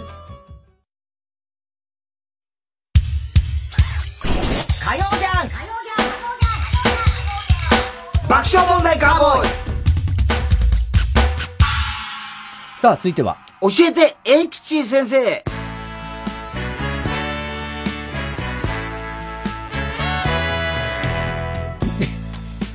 いや、いつも歌うから、邪魔しちゃいけないと思ったら、今度は歌わないのね。いや、いつもここすげえ。黙らないと黙らないとダメ歌えないな。難しい緊張するから。はい、生徒からの質問とそれに対する英吉先生のロックな答えを募集しています。愛のすべてを、おでおにどでそっちだよ、もう。もうやばいよ、本当に。えー、ラジオネーム、世界百周。質問。梅雨のジメジメが耐えられません。バカみたい。え吉先生は毎日どうやって過ごしていますか？思えば僕も、今年で71回目の梅雨を迎えることになるんだよね。そう思うともはや愛着が湧くんだよね。梅雨にも似た者同士じゃん。梅雨と矢沢あたい。梅雨は雨と湿気で矢沢ロックと熱気。人に汗かかしてジメジメさせることがさ、梅雨先輩、71回目もよろしく。麻生太郎みたいな。せげわで。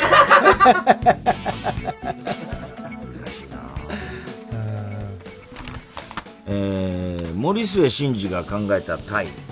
森末。どんなタイなんだ技じゃないの？ご激推しネーム、小栗旬筋太郎。難易度 F。太田さん、劇団四季のミュージカル、ライオンキングに、刀鍛冶職人として出演する石倉三郎さん、こんばんは。石倉さん出るんだ。そうあそれも違うそれも嘘だ刀鍛冶職人って、ライオンキングに。かなんで信じちゃうんだよ。なんかでああったのかな石倉さん出るんだ石倉さんがなんかそう。バカだろ、お前。ライオンキングに刀鍛冶職人出てくるかよ、出てこないんだろうね、それはね。確かに、そうだね。でもそんな詳しく知らないから、俺も。いや刀鍛冶職人は詳しい絶対出ないっていうほどの自信もないわけですよ。ね。で、石倉三郎が絶対出ないってことも確信を持てないんですよ。もしかしたら俺の知らないとこで、そういうニュースになってたのかなっていうのもちょっとよぎっちゃうわけですよ。開き直りもいいってことだ。エキ先生、寝違ってしまいました。どうしたらいいですかね。矢沢昔、数十億の借金をしたことがあったわけ。その時首回らなかったよね。でも今矢沢首回ってます。首の痛みどうすれば取れるのか答えは簡単。成り上がるしかないんだよね。やだーあん時から、汗かいて、汗かいて、声量がすごい。借金返したわけ。必死で押した汗かいて。やだわ、首回ってたよね。オッケー生体師カモン全然違う。ひどいね。離れる一方だね、毎週毎週。どんどん似なくなっている。どうにもならんよ。質問。僕はチケット運がありません。好きなライブのチケットを取れないことが多いのですが、平吉先生はチケット運がありますか？若い頃ってさ、思うわけよ。とにかくチケット取りたいなって。若いとこだけじゃないだろ。当時の僕もそうだったんだよ。あれは5月の初めかな3ヶ月後に好きなバンドのライブがあるって聞いて。風邪ひいたの矢沢さん。チケット発売日に、電話でチケットセンターにかけると繋がらない。何時間もかけ直したらうちね、周りが、おい、矢沢もういいよ。諦めようやって言ってきたらもう、まだまだまだまだ。息継ぎもしないでかけ直した。矢沢じゃない。バッと、我に帰ったら、9月だったんだよ。矢沢、チケットセンターに電話し続けたら、もうライブ自体が終わってた。何の答えにもなってない。何の答えにもなってないしね。矢沢。矢沢の頃はだってチケットセンターなんかないからね。えー、ラジオネームバナザードアップショー。授業中にエロいことを考えてもらえるのに、時々勃起してしまって、恥ずかしいです。どうしたらいいですか？そんなこと全く気にしなくていいんだよ。人ってさ、君が思うほど人のことを見てないよね。もしも勃起した状態でみんなの前に立ったら発表しなくちゃいけなくてなっても、気にせず。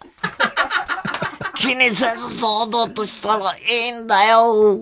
喉締めすぎだろ。そこで、君がこそこそと隠そうとするから、そっちに目がいっちゃうのよ。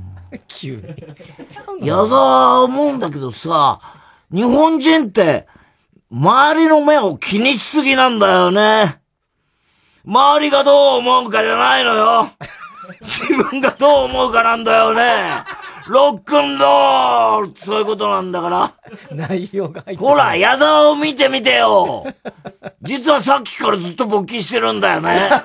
どうよ。意外と気づかないもんでしょ。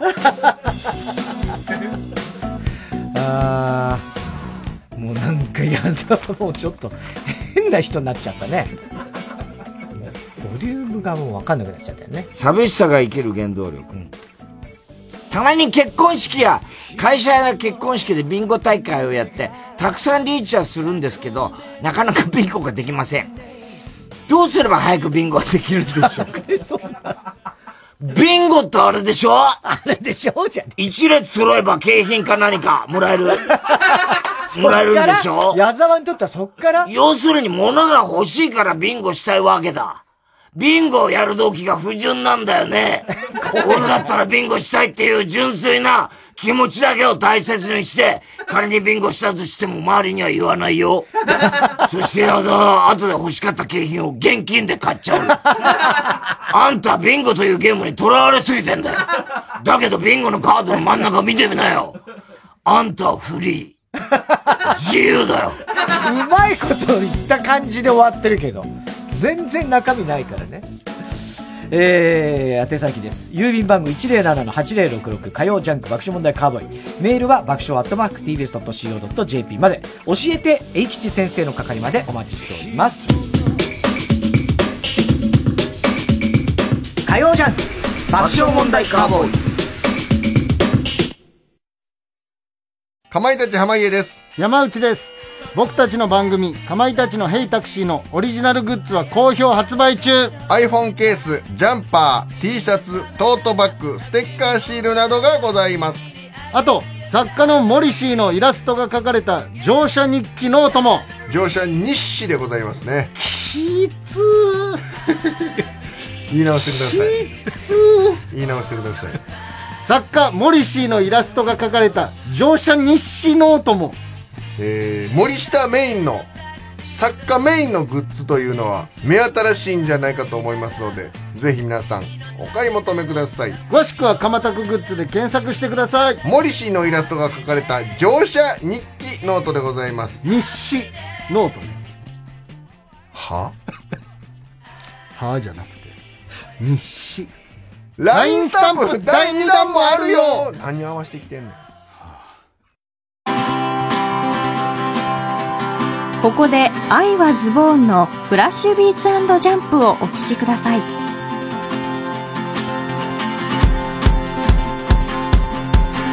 幸せの形ってなんだ？っけおざなりのテンプレートに乗った友達の会話はくだらないのにどうの気持ちもわからない生まれてきた日はいつだっけ初めて涙を流したっけ？切り裂いたファズディストーションナイト。まだ耳鳴りが鳴りやまない。幸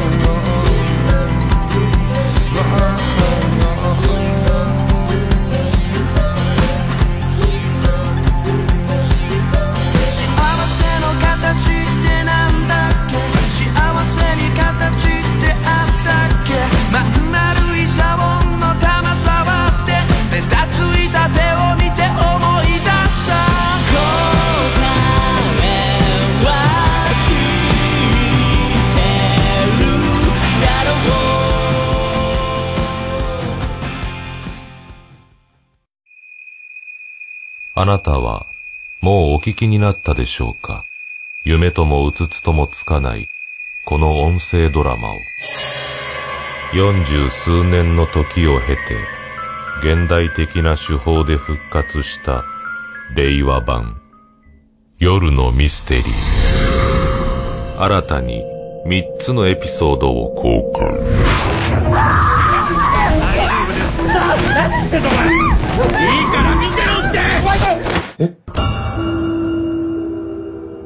オーディオムービーシリーズで配信中。火曜じゃん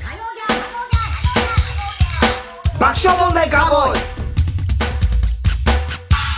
さあ、続いては。怒りんぼ田中裕二。はい。こんばんは、田中裕二ですから始まる、いかにも田中が起こりそうな事柄を皆さんに考えてもらって、それは私、田中3段階で評価いたします。えー、ラジオネーム、卵かけご飯。うん。こんばんは、婚活をしていた30代女子の田中裕二です。以前、婚活パーティーで知り合った年上の男性と2回ランチに行きました。ですが、その後特に進展はなく、そのまま連絡を取らなくなり、4年ぐらい経ちました。経っていました。どんな顔でどんな仕事をしていたか記憶がなく、本名もすでに忘れてしまっていましたが、半年前、その男性から急に LINE が来て、一言だけメッセージが書き込まれていました。またセックスしようよ。私とあんたはランチに行っただけでセックスなんかしてねえんだよ しかも最初にランチに行った時は食事が終わったらお互いに知るために会話を楽しんだりもなく、すぐに店を出て、これからライザップの説明会に行くからと言われて、即解散 !2 回目のランチ後も、今日はライザップの体験に行くからって、即解散して1時間も一緒に過ごしてないんだよ。どんだけライザップどこの女と間違えてんのか知んないけど、私はあんたとセックスしてないし、どこの女とセックスしたのかわからなくなるような人とセックスするような関係にならなくて、ああ、よかった。そのライザップが他の女とのセックスだったんじゃないんですか？田中さん、これってムカつきますよ、ね。超ムカつきますね。いやひどいね。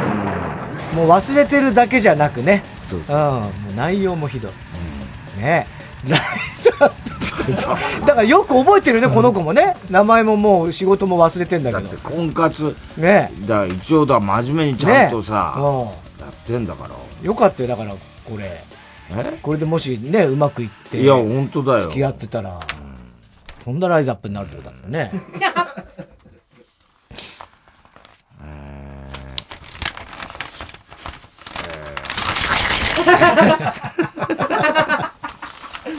ペッパーノイズ。ペッパーノイズね性犯者、犯罪者予備軍。はい久々だな。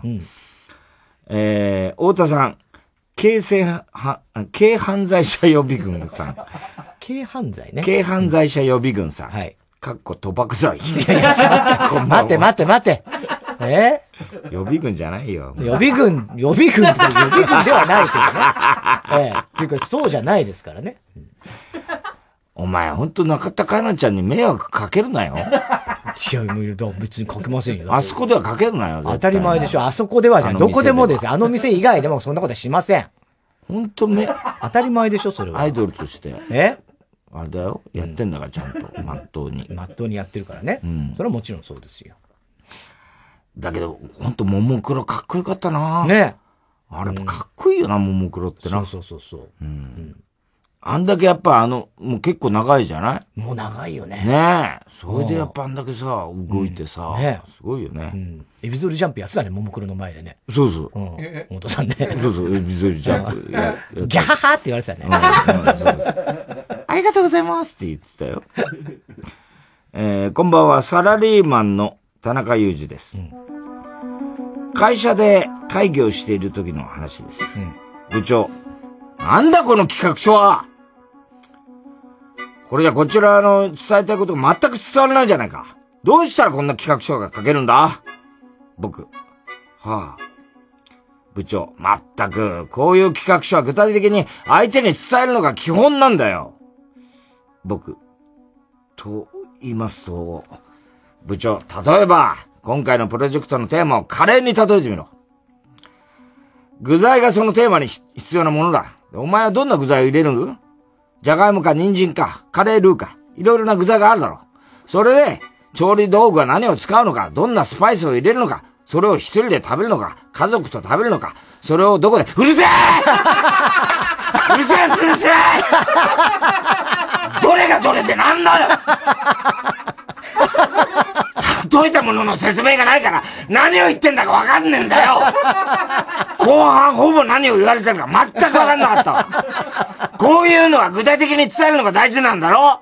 例えが曖昧すぎて全く伝わってこねえよ。例えとか使わないで具体的に言えこの野郎。あと参加しているお前らも同罪だぞ。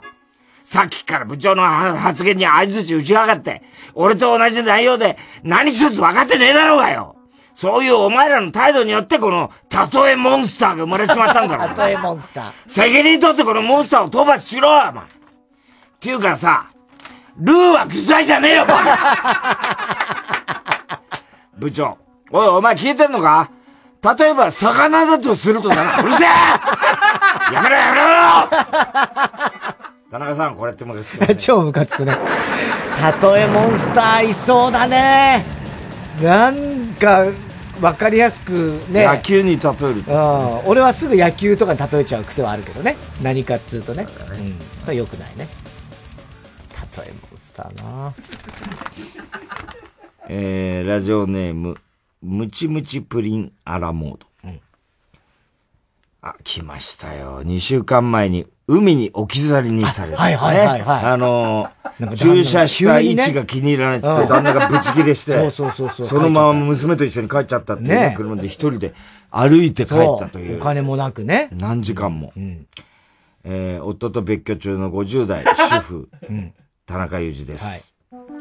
先週このラジオで読んでいただいた次の日、つまり、太田さんのお誕生日が明日だと、うん。三代社長のツイッターで気がついた日の夜の出来事です。うん。旦那が帰ってきて、うん。別居中だったね、帰ってきて、私を置き去りにしたことを謝ってくれるのかと思ったその時です。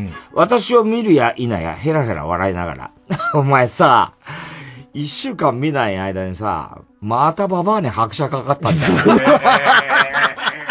目の周りシワだらけじゃねえかよ、お前。鏡で見てみろよ、お前。ひどい顔だぞ、お前。ところでお前なんでさ、金もスマホも持たずにさ、海行ったの？どうやって帰るつもりだったのかでもわかんないんだけどさ。で娘はお前のこと心配になってさ、スマホも持ってないしさ、1時間ぐらい後にさ、探しに行ったんだよね、一瞬ね。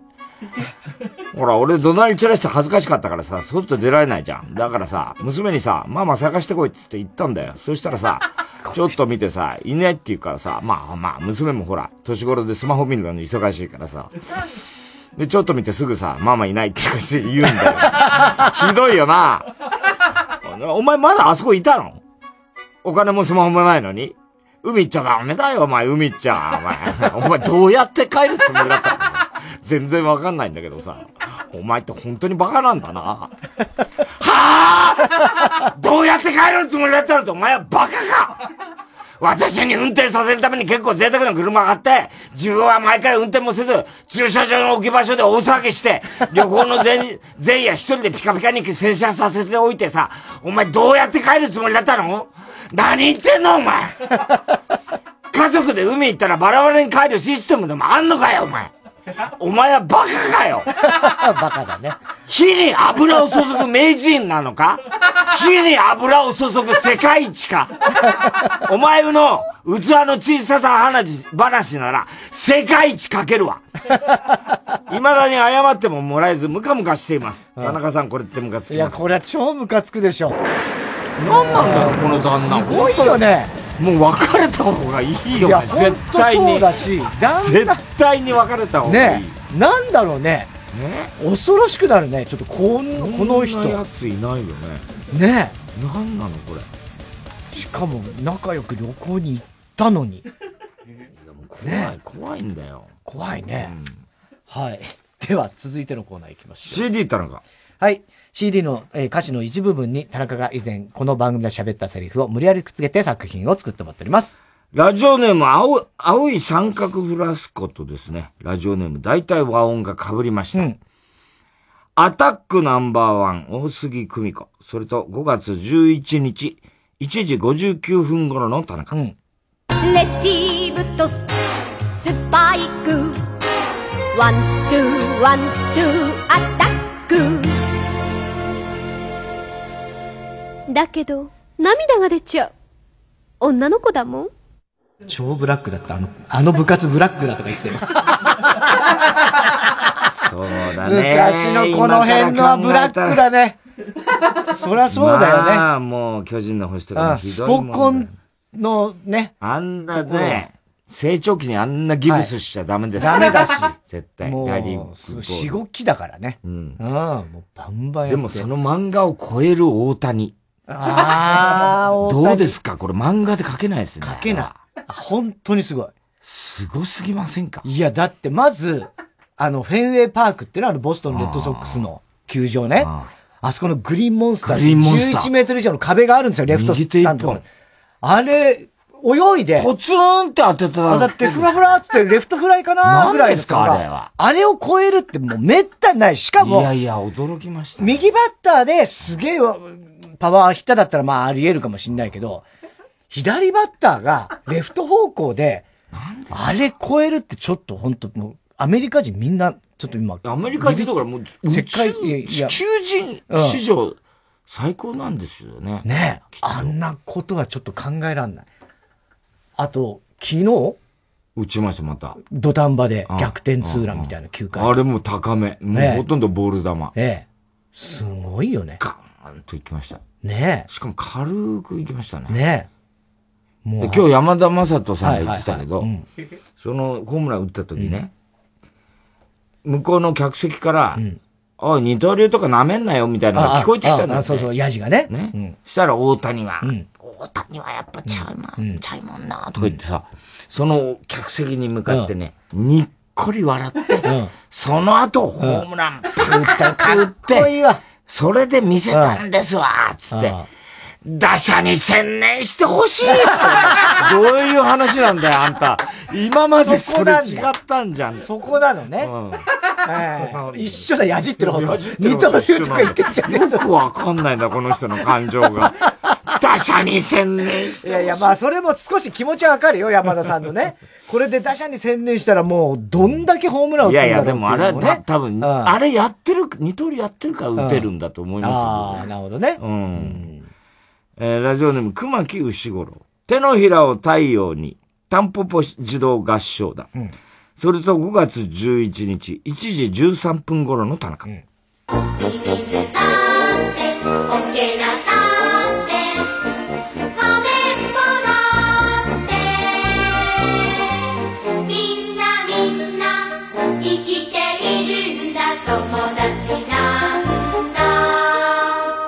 なんで俺だけ仲間外れしたのよ。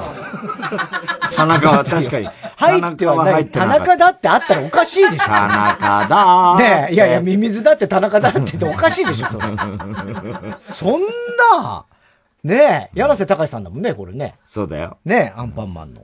ねえー、あ、来ましたね。ラジオネーム、こうが、あの鐘を鳴らすのはあなた。今日ちょうどね、話題にも出ました。和田明子さんです。それと、えー、5月11日2時29分頃と5月11日2時49分頃の田中。街は今眠りの中あの鐘を鳴らすのはあなんじゃこの女。人はみんな悩みの中あの鐘を鳴らすのはあまあ別にいいです。これ以上言うと、俺なんか、良くないこと言いそうだから。いや、言わない方がいいわ。ひどいよ。何これなんじゃこの。なんじゃこの。そんなこと言う？名曲で。え？えちょっとテープ入りしといてください。えー、ラジオネーム、熊木牛五郎。チャンピオンのオブザシップで出ました。キャプテンオブザシップねあキャプテンオブザシップか。Captain of the Ship。えー、出ましたね。つえー、つまぶき、じゃなな長渕剛さんなんで読めつまぶき長渕剛。はいえー、 Captain on the Ship。of the Ship ね。もう全部ダメじゃん。もう何にも読めなくなっちゃったね。 Captain of the Ship。長渕剛。それと2回入ります。5月11日、1時3分頃の田中。人間を舐めるね横浜に喧嘩売ってるのかよ自分を舐めるね横浜舐めんじゃねえぞ 何言ってんのよ、もう。これもすごい歌だもんな。えー、ラジオネーム、熊木牛五郎。会いたい、沢田千佳子。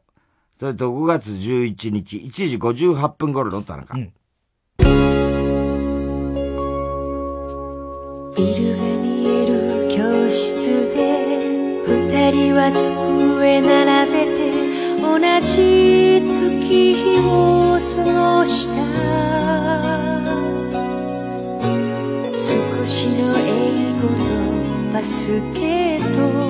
そして私はあなたと恋を覚えた。あー、絶対この人死ぬフラグじゃね？うまい。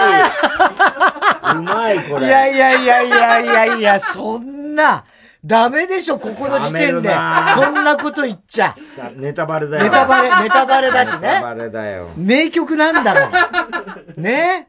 いやー、これは言っちゃダメ、ここで死ぬフラグとかそんなの。最低のツッコミです、これ。だけど、殿堂入りです。ねラジオネーム、小栗旬筋太郎。ティアロンリーガール？ディアロ、ディアロンリーガールか。ディアロンリーガール。加藤ミリア。それと4回入りますよ。4回はい。5月11日、2時4分頃の田中。マリアンメイ愛香りグゼリナサチナナリサエミあゆみノフレイナあゆさらひとみコピナミミキヒロミホトモのぞみぬせなんだこの歌？なんだこれ？なんだよこの愛の手は？グゼとか、ぬせとか。テープ入りで。あーえー、郵便番号 107-8066TBS ラジオ火曜ジャンク爆笑問題カーボーイメールアドレス爆笑アットマーク TBS.CO.JP 住所氏名も忘れなく。おこりんぼ田中裕二。そして、えー、どの曲のどの部分に、いつのどの田中のセリフを、えーくっつけてあるかを書いて送ってください。CD 田中のコーナーまでおはぎメールをお待ちしております。テトラで、本音。ちゃんと奥まで気づいていたかった少し伸びてるひげ今さら分かってしまって夜明け寝ぼけたままで重ねてくるってそれが私たちの全てだった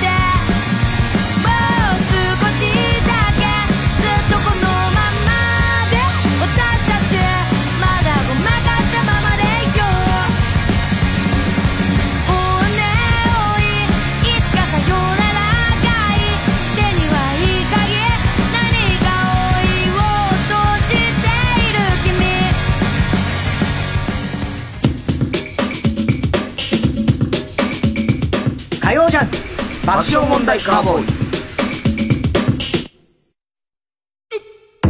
世界800万人が熱狂した和太鼓エンターテインメントドラムタオ。今年のテーマはそれでも前へ進む。重なり合い一つになる復興への願いと祈り。希望を求め今タオが奏でる響きの力に心を震わせてください。TBS ラジオ公演ドラムタオ2021新作舞台光は7月3日から都内6会場で開催します。チケット好評販売中。お問い合わせはサンライズプロモーション東京0570-00-3337まで。TBS ラジオ905 954曜夜12時からの「マイナビラフターナイト」では今注目の若手芸人を紹介しています。ゆうザトウイチ見て泣きます。すごい大人。空っぽだよ。入れてこい。マイナビラフターナイトは毎週金曜夜12時から。TBS ラジオジャンク。この時間は小学館中外製薬三和シヤッター他各社の提供でお送りしましたどうも真空ジェシカのガクです。川北です。真空ジェシカのラジオ父ちゃんがポッドキャストで復活しました。毎週土曜日夜7時ポッドキャストラジオクラウド Spotify で配信です。じゃあ川北何か一言ありますか？かつてワイルドだっただろあそれはあの過ぎ去ったちゃんね。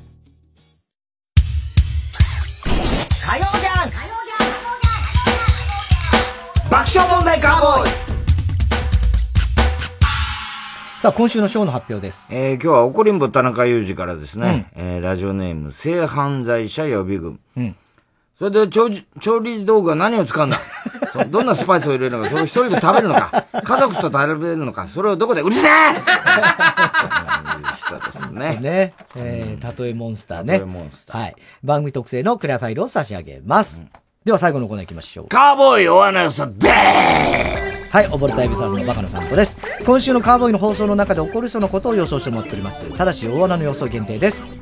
あの、河村ちゃんが RCC 広島、広島もね、ちょっと感染が、あのね、緊急事態になっちゃって、ちょっとね、はい。あの、心配っていうかね、うん。ね。まあ、怖いだろうなと思ってるんですけど、えー、RCC のね、あのーラジオの、あの木を、の、周りの木、木が生えてる。はいはい。それを見たとき、あこの木は、あれに似てるなと思ったんですよ。え？さて、何？この木はあれに似てるな？うん。なんだろう？あ、えっと、トトロの木。ぶわーってでっかくなる。違う。違う。えー、なんか有名な木とか、あ、この木何の木？気になる気になる木のやつ違う。えー、でなんだろう。木ってわけじゃないんですよ。何かに似てるなと思って。なるほどね。えっと、なんだろう、ハブとマングースが戦ってる。似てる。すごいね。よくそういう、ええ出てきたね。ね何かに似てるんでしょ？うーん。錦蛇ってまだ捕ままだ捕まってないと思うよ。マングースの話しちゃダメなの？あれ。いやいや、マングースが、とてもじゃないけど、網目ニシキヘビには対抗できないと思う。ええ、そういうことじゃない。ハブですからね。え、なんだろう。何に似てるか。あ、難しいなえーっとね、なんだろう。えっと、コマネチってやってる感じの木が。あー、まあ、実は違うんだけど、あの、手で L 字。L 字？うん。をやってるのに似てるんだ。似てんの。枝の感じが。根っこ。根っこ？うん。あ、そう。手で L 字を手な。なんだそれ。あと、中根ちゃんびっくりしちゃったんだけど、あの子、新人の頃ね、広島で、あの人福岡だから、やっぱり広島のカープの選手を全部一応さ、覚えようと思そってか、なるほどね、あるでトイレに、全部その選手の写真と、あの名前、はい選手メーカーみたいなうんうんうん、バーッとトイレに貼ってたの。か、RCC はそうしてるんだね。そうあ自分の家でね。個人的に。RCC のトイレじゃないよ家でね。家で、家で。家でね。すげえなと思って、RCC。そんなことはしてない。家でね。家でしてたんだって。うんさすがにさ、そうちょっとそれも、もうだいぶ、もう、それで覚えたんだけど、でも、未だにやっぱり、まあ他の選手は外したんだけど、あの、絹笠さんのアップだけは正面に、あんだって。どうしてもやっぱり。忘れられないねそうしないとおしっこ出ないんだって。えーなんだそれでそしたらそう、条件反射みたいになっちゃっうんて、テレビで絹笠さんがたまに懐かしい映像で出てくると、おしっこ漏らしちゃうんだよ。ダメじゃん、もう。ダメだよ。なんとかしろよ。すげえな。ラジオネームもうやめたい。オープニングで太田さんがたけしさんのモノマネをしながら、ビートたけしのこんなワクチンは嫌だワクチンの代わりにポコチンを存在する。言いそう。言いそうだね。ラジオネーム大体和音。五木フェスの話になり、えー爆笑問題の二人の楽屋に五木ひろしさんが本物の、五木ロボを披露しながら挨拶をしに来て、た太田さんがためらいながらモデルガンで撃ったことはあす。どうにもならんよ。五木ひろしさんのフェスで、五木さんが横浜黄昏を歌う横で、テンションの上がった田中さんが、横浜で喧嘩売喧嘩売ってんじゃねえ。横浜なめんなよと叫んでしまったため、番組が田中さんの謝罪から始まる。言うか。小栗旬辻太郎、おちょやん最終回を見て感動したという太田さんが、このネタ、よちょやんはどう思いますと、高橋さんのことを、よ、よちょやん、よちょやんと呼び始める。よちょやん。よちょやん。ああ、でもやっぱ、いつきフェスの話はね。うんそうだねなりましたからね。うんうん結構皆さん読みが当たってたんじゃないですか？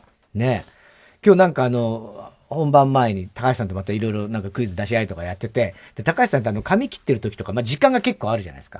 そういう時にいろんなことを、まあそれこそクイズだったりクイズじゃなかったりするんだけど、こういうパターンは何だろうっていうのをいろいろ考えるんだって。で、今日考えてたのは、あの、有名な、誰でも知ってるヒット曲、有名な曲の曲名が歌の歌詞の中に一個も出てこない歌でどんなのがあるかなっていうのをずっと考えてて。例えば、何でもいいんだけど、有名な曲あるよ。世界に一つだけの花があったとするじゃない、これタイトルが出てくるじゃん。歌詞の中に。世界に一つだけの花。そういう意味ねね。青い珊瑚礁も珊瑚礁が出てくるし。だそういうのが全く出てこない。勝手にシンドバッド。勝手にシンドバッド出てこないか。あ、そうだね。あ、すごいわ、それは。そういうのを考えてたんですね、高橋さんは。で、それこそ勝手に仕上がれ。ジュリーの。もう、勝手に仕上がれっていう歌詞は出てこないとか、南沙織さんの17歳。あれも17歳っていうのは出てこないでしょ？とかっていうのを、だから喝采も出てこないんだってね。ああ、確かにそうだね。ね。だ結構そういうのあるかもしれないけど、まあ、でも勝手にシンドバッド早くパッと出てきたのすごいね。それはそっか。だってタイトル関係ないもんね。関係ないんだもん勝手に仕上がると うん、そうだよね渚のシンドバッドが流行ってたからタイトルにしただけで、ね。どうでもいいんだよ。そうだね。うんああ、それは思いつかなかったけど、すんごい気持ちよかったね、今のね。うん。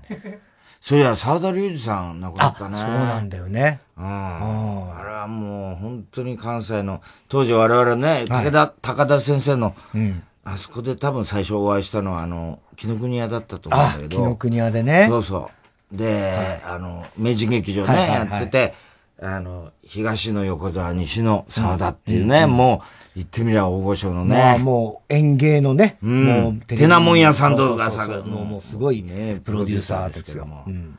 まあ、いろいろお世話になりましたけどね。ね。やっぱり、うん。ちょっと怖いけど優しい。ね。ね。ちょっと緊張したよね。うん、ちょっと緊張したけどね。沢田隆二って名前がまたなんかさすごいね。俺、ジュリー沢田がもしかしたら沢田隆二の息子じゃないかと思って、そしたら違うって言うから、あれだったんだけど。ね何回かお会いしましたね。寂しいですよね、やっぱりね。そういう意味で言うとね。そうそうそう。割と若手の頃、あの、俺らの、あのー英語の教科書のネタあったじゃない？ああったあったあれをすごい気に入ってもらったのはあそうだっけ？覚えてる。あのネタは面白いよ、つってすごい言ってくれたな、すげえ。優しかったよね。優しかった関。西。確か、お笑いネットワークの時も、沢田隆二さん。あれじゃいなかったか。いなかったかな吉さんがあれだった。うん。どう、多分ね、いらっしゃらなかったと思うけどね。ね。はい。ということでございまして。えー、そう、あの、ゴジラがね。あ、ゴジラはいゴジラ VS コングっていうのが、まだちょっと延期にはなってるんですけど、まあ、まだ正式にいつからっていうのはまだ発表にはなってないと思いますけども、あの、遅れてますけどもね、ちゃんとあの、上映に向けて、はい。今、急いでいろいろ対策をしてるみたいですよ。今日ちょっと死者に行ってきたんですよ。ああ、見たんですはい、一回もまだ初めて？見ました。吹き替えで見た吹き替えで。はい。で、字幕の方がいいんじゃない？いやいや、それはあの好き好きですよ。もちろん字幕で見る人もいるでしょうし、ね。僕は字幕で見ましたはいはいはい。でも吹き替え版もやってますんで。まあ、しかしすごい迫力ですよ。あそうです映像も音も。ゴジラファンからしても、まあ、納得いく。と思いますよ。まあ、ただね、ゴジラファンってすごいいっぱいいて、いろんなタイプのゴジラファンいるから、全員が全て満足するかどうかはわかりません。これはだってもう、だってどんなんやったってもうハリウッド版ってだけでもう全然こんなのって言う人だっているでしょう。ゴジラえですからね。えね。でもゴジラはもう渡辺謙さんが辞めましたからね。ゴジラ。うん、ゴジラ。ね。で、まあ日本語吹き替え版なんで、ゴジラっていう人は誰もいませんよ。当然、吹き替え版でね、言ってたらおかしいでしょ。ね。なんで、えー、ぜひそれもね。で、ゴジラフェスっていうのが今度、一応あるんですよ。22日？うん、22日に。で、それは、あの、僕は、えっ、と、多分、笠井さんとちょっとこう、お話をねうん元フジテレビのね、アナウンサーの笠井さんとちょっと、ゴジラについてお話をするみたいなことはあるみたいですけど、その辺を、方方もね、配信で見れると思うんで、ぜひちょっと調べて、チェックしてください。えー、すべての宛先、郵便番号107-8066。TBS ラジオ火曜ジャンク爆笑問題カーボーイ。メールは爆笑アットマーク TBS.CO.JP です。太田さん、明日は？明日は水曜、ヤングジャンク。やめだって、踊りの森と、山里亮と、歌舞伎。もうの議論です。えー、借り物競争。はい、はい、えー、何借りてきました？ちょっと、あのー確認します。メガネって書いてあるんで、あの、あそこのお母さんからメガネが。あー、オッケーです。はい、続いて、あなたは？私、えー、2000万円借金があります。そういう人じゃないんですよ、この競争は。南中地に戯れ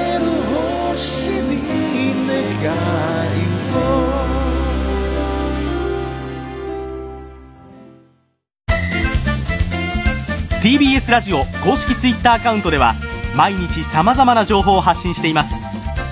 これから始まる番組情報やゲスト情報さらには放送の裏話もお届け。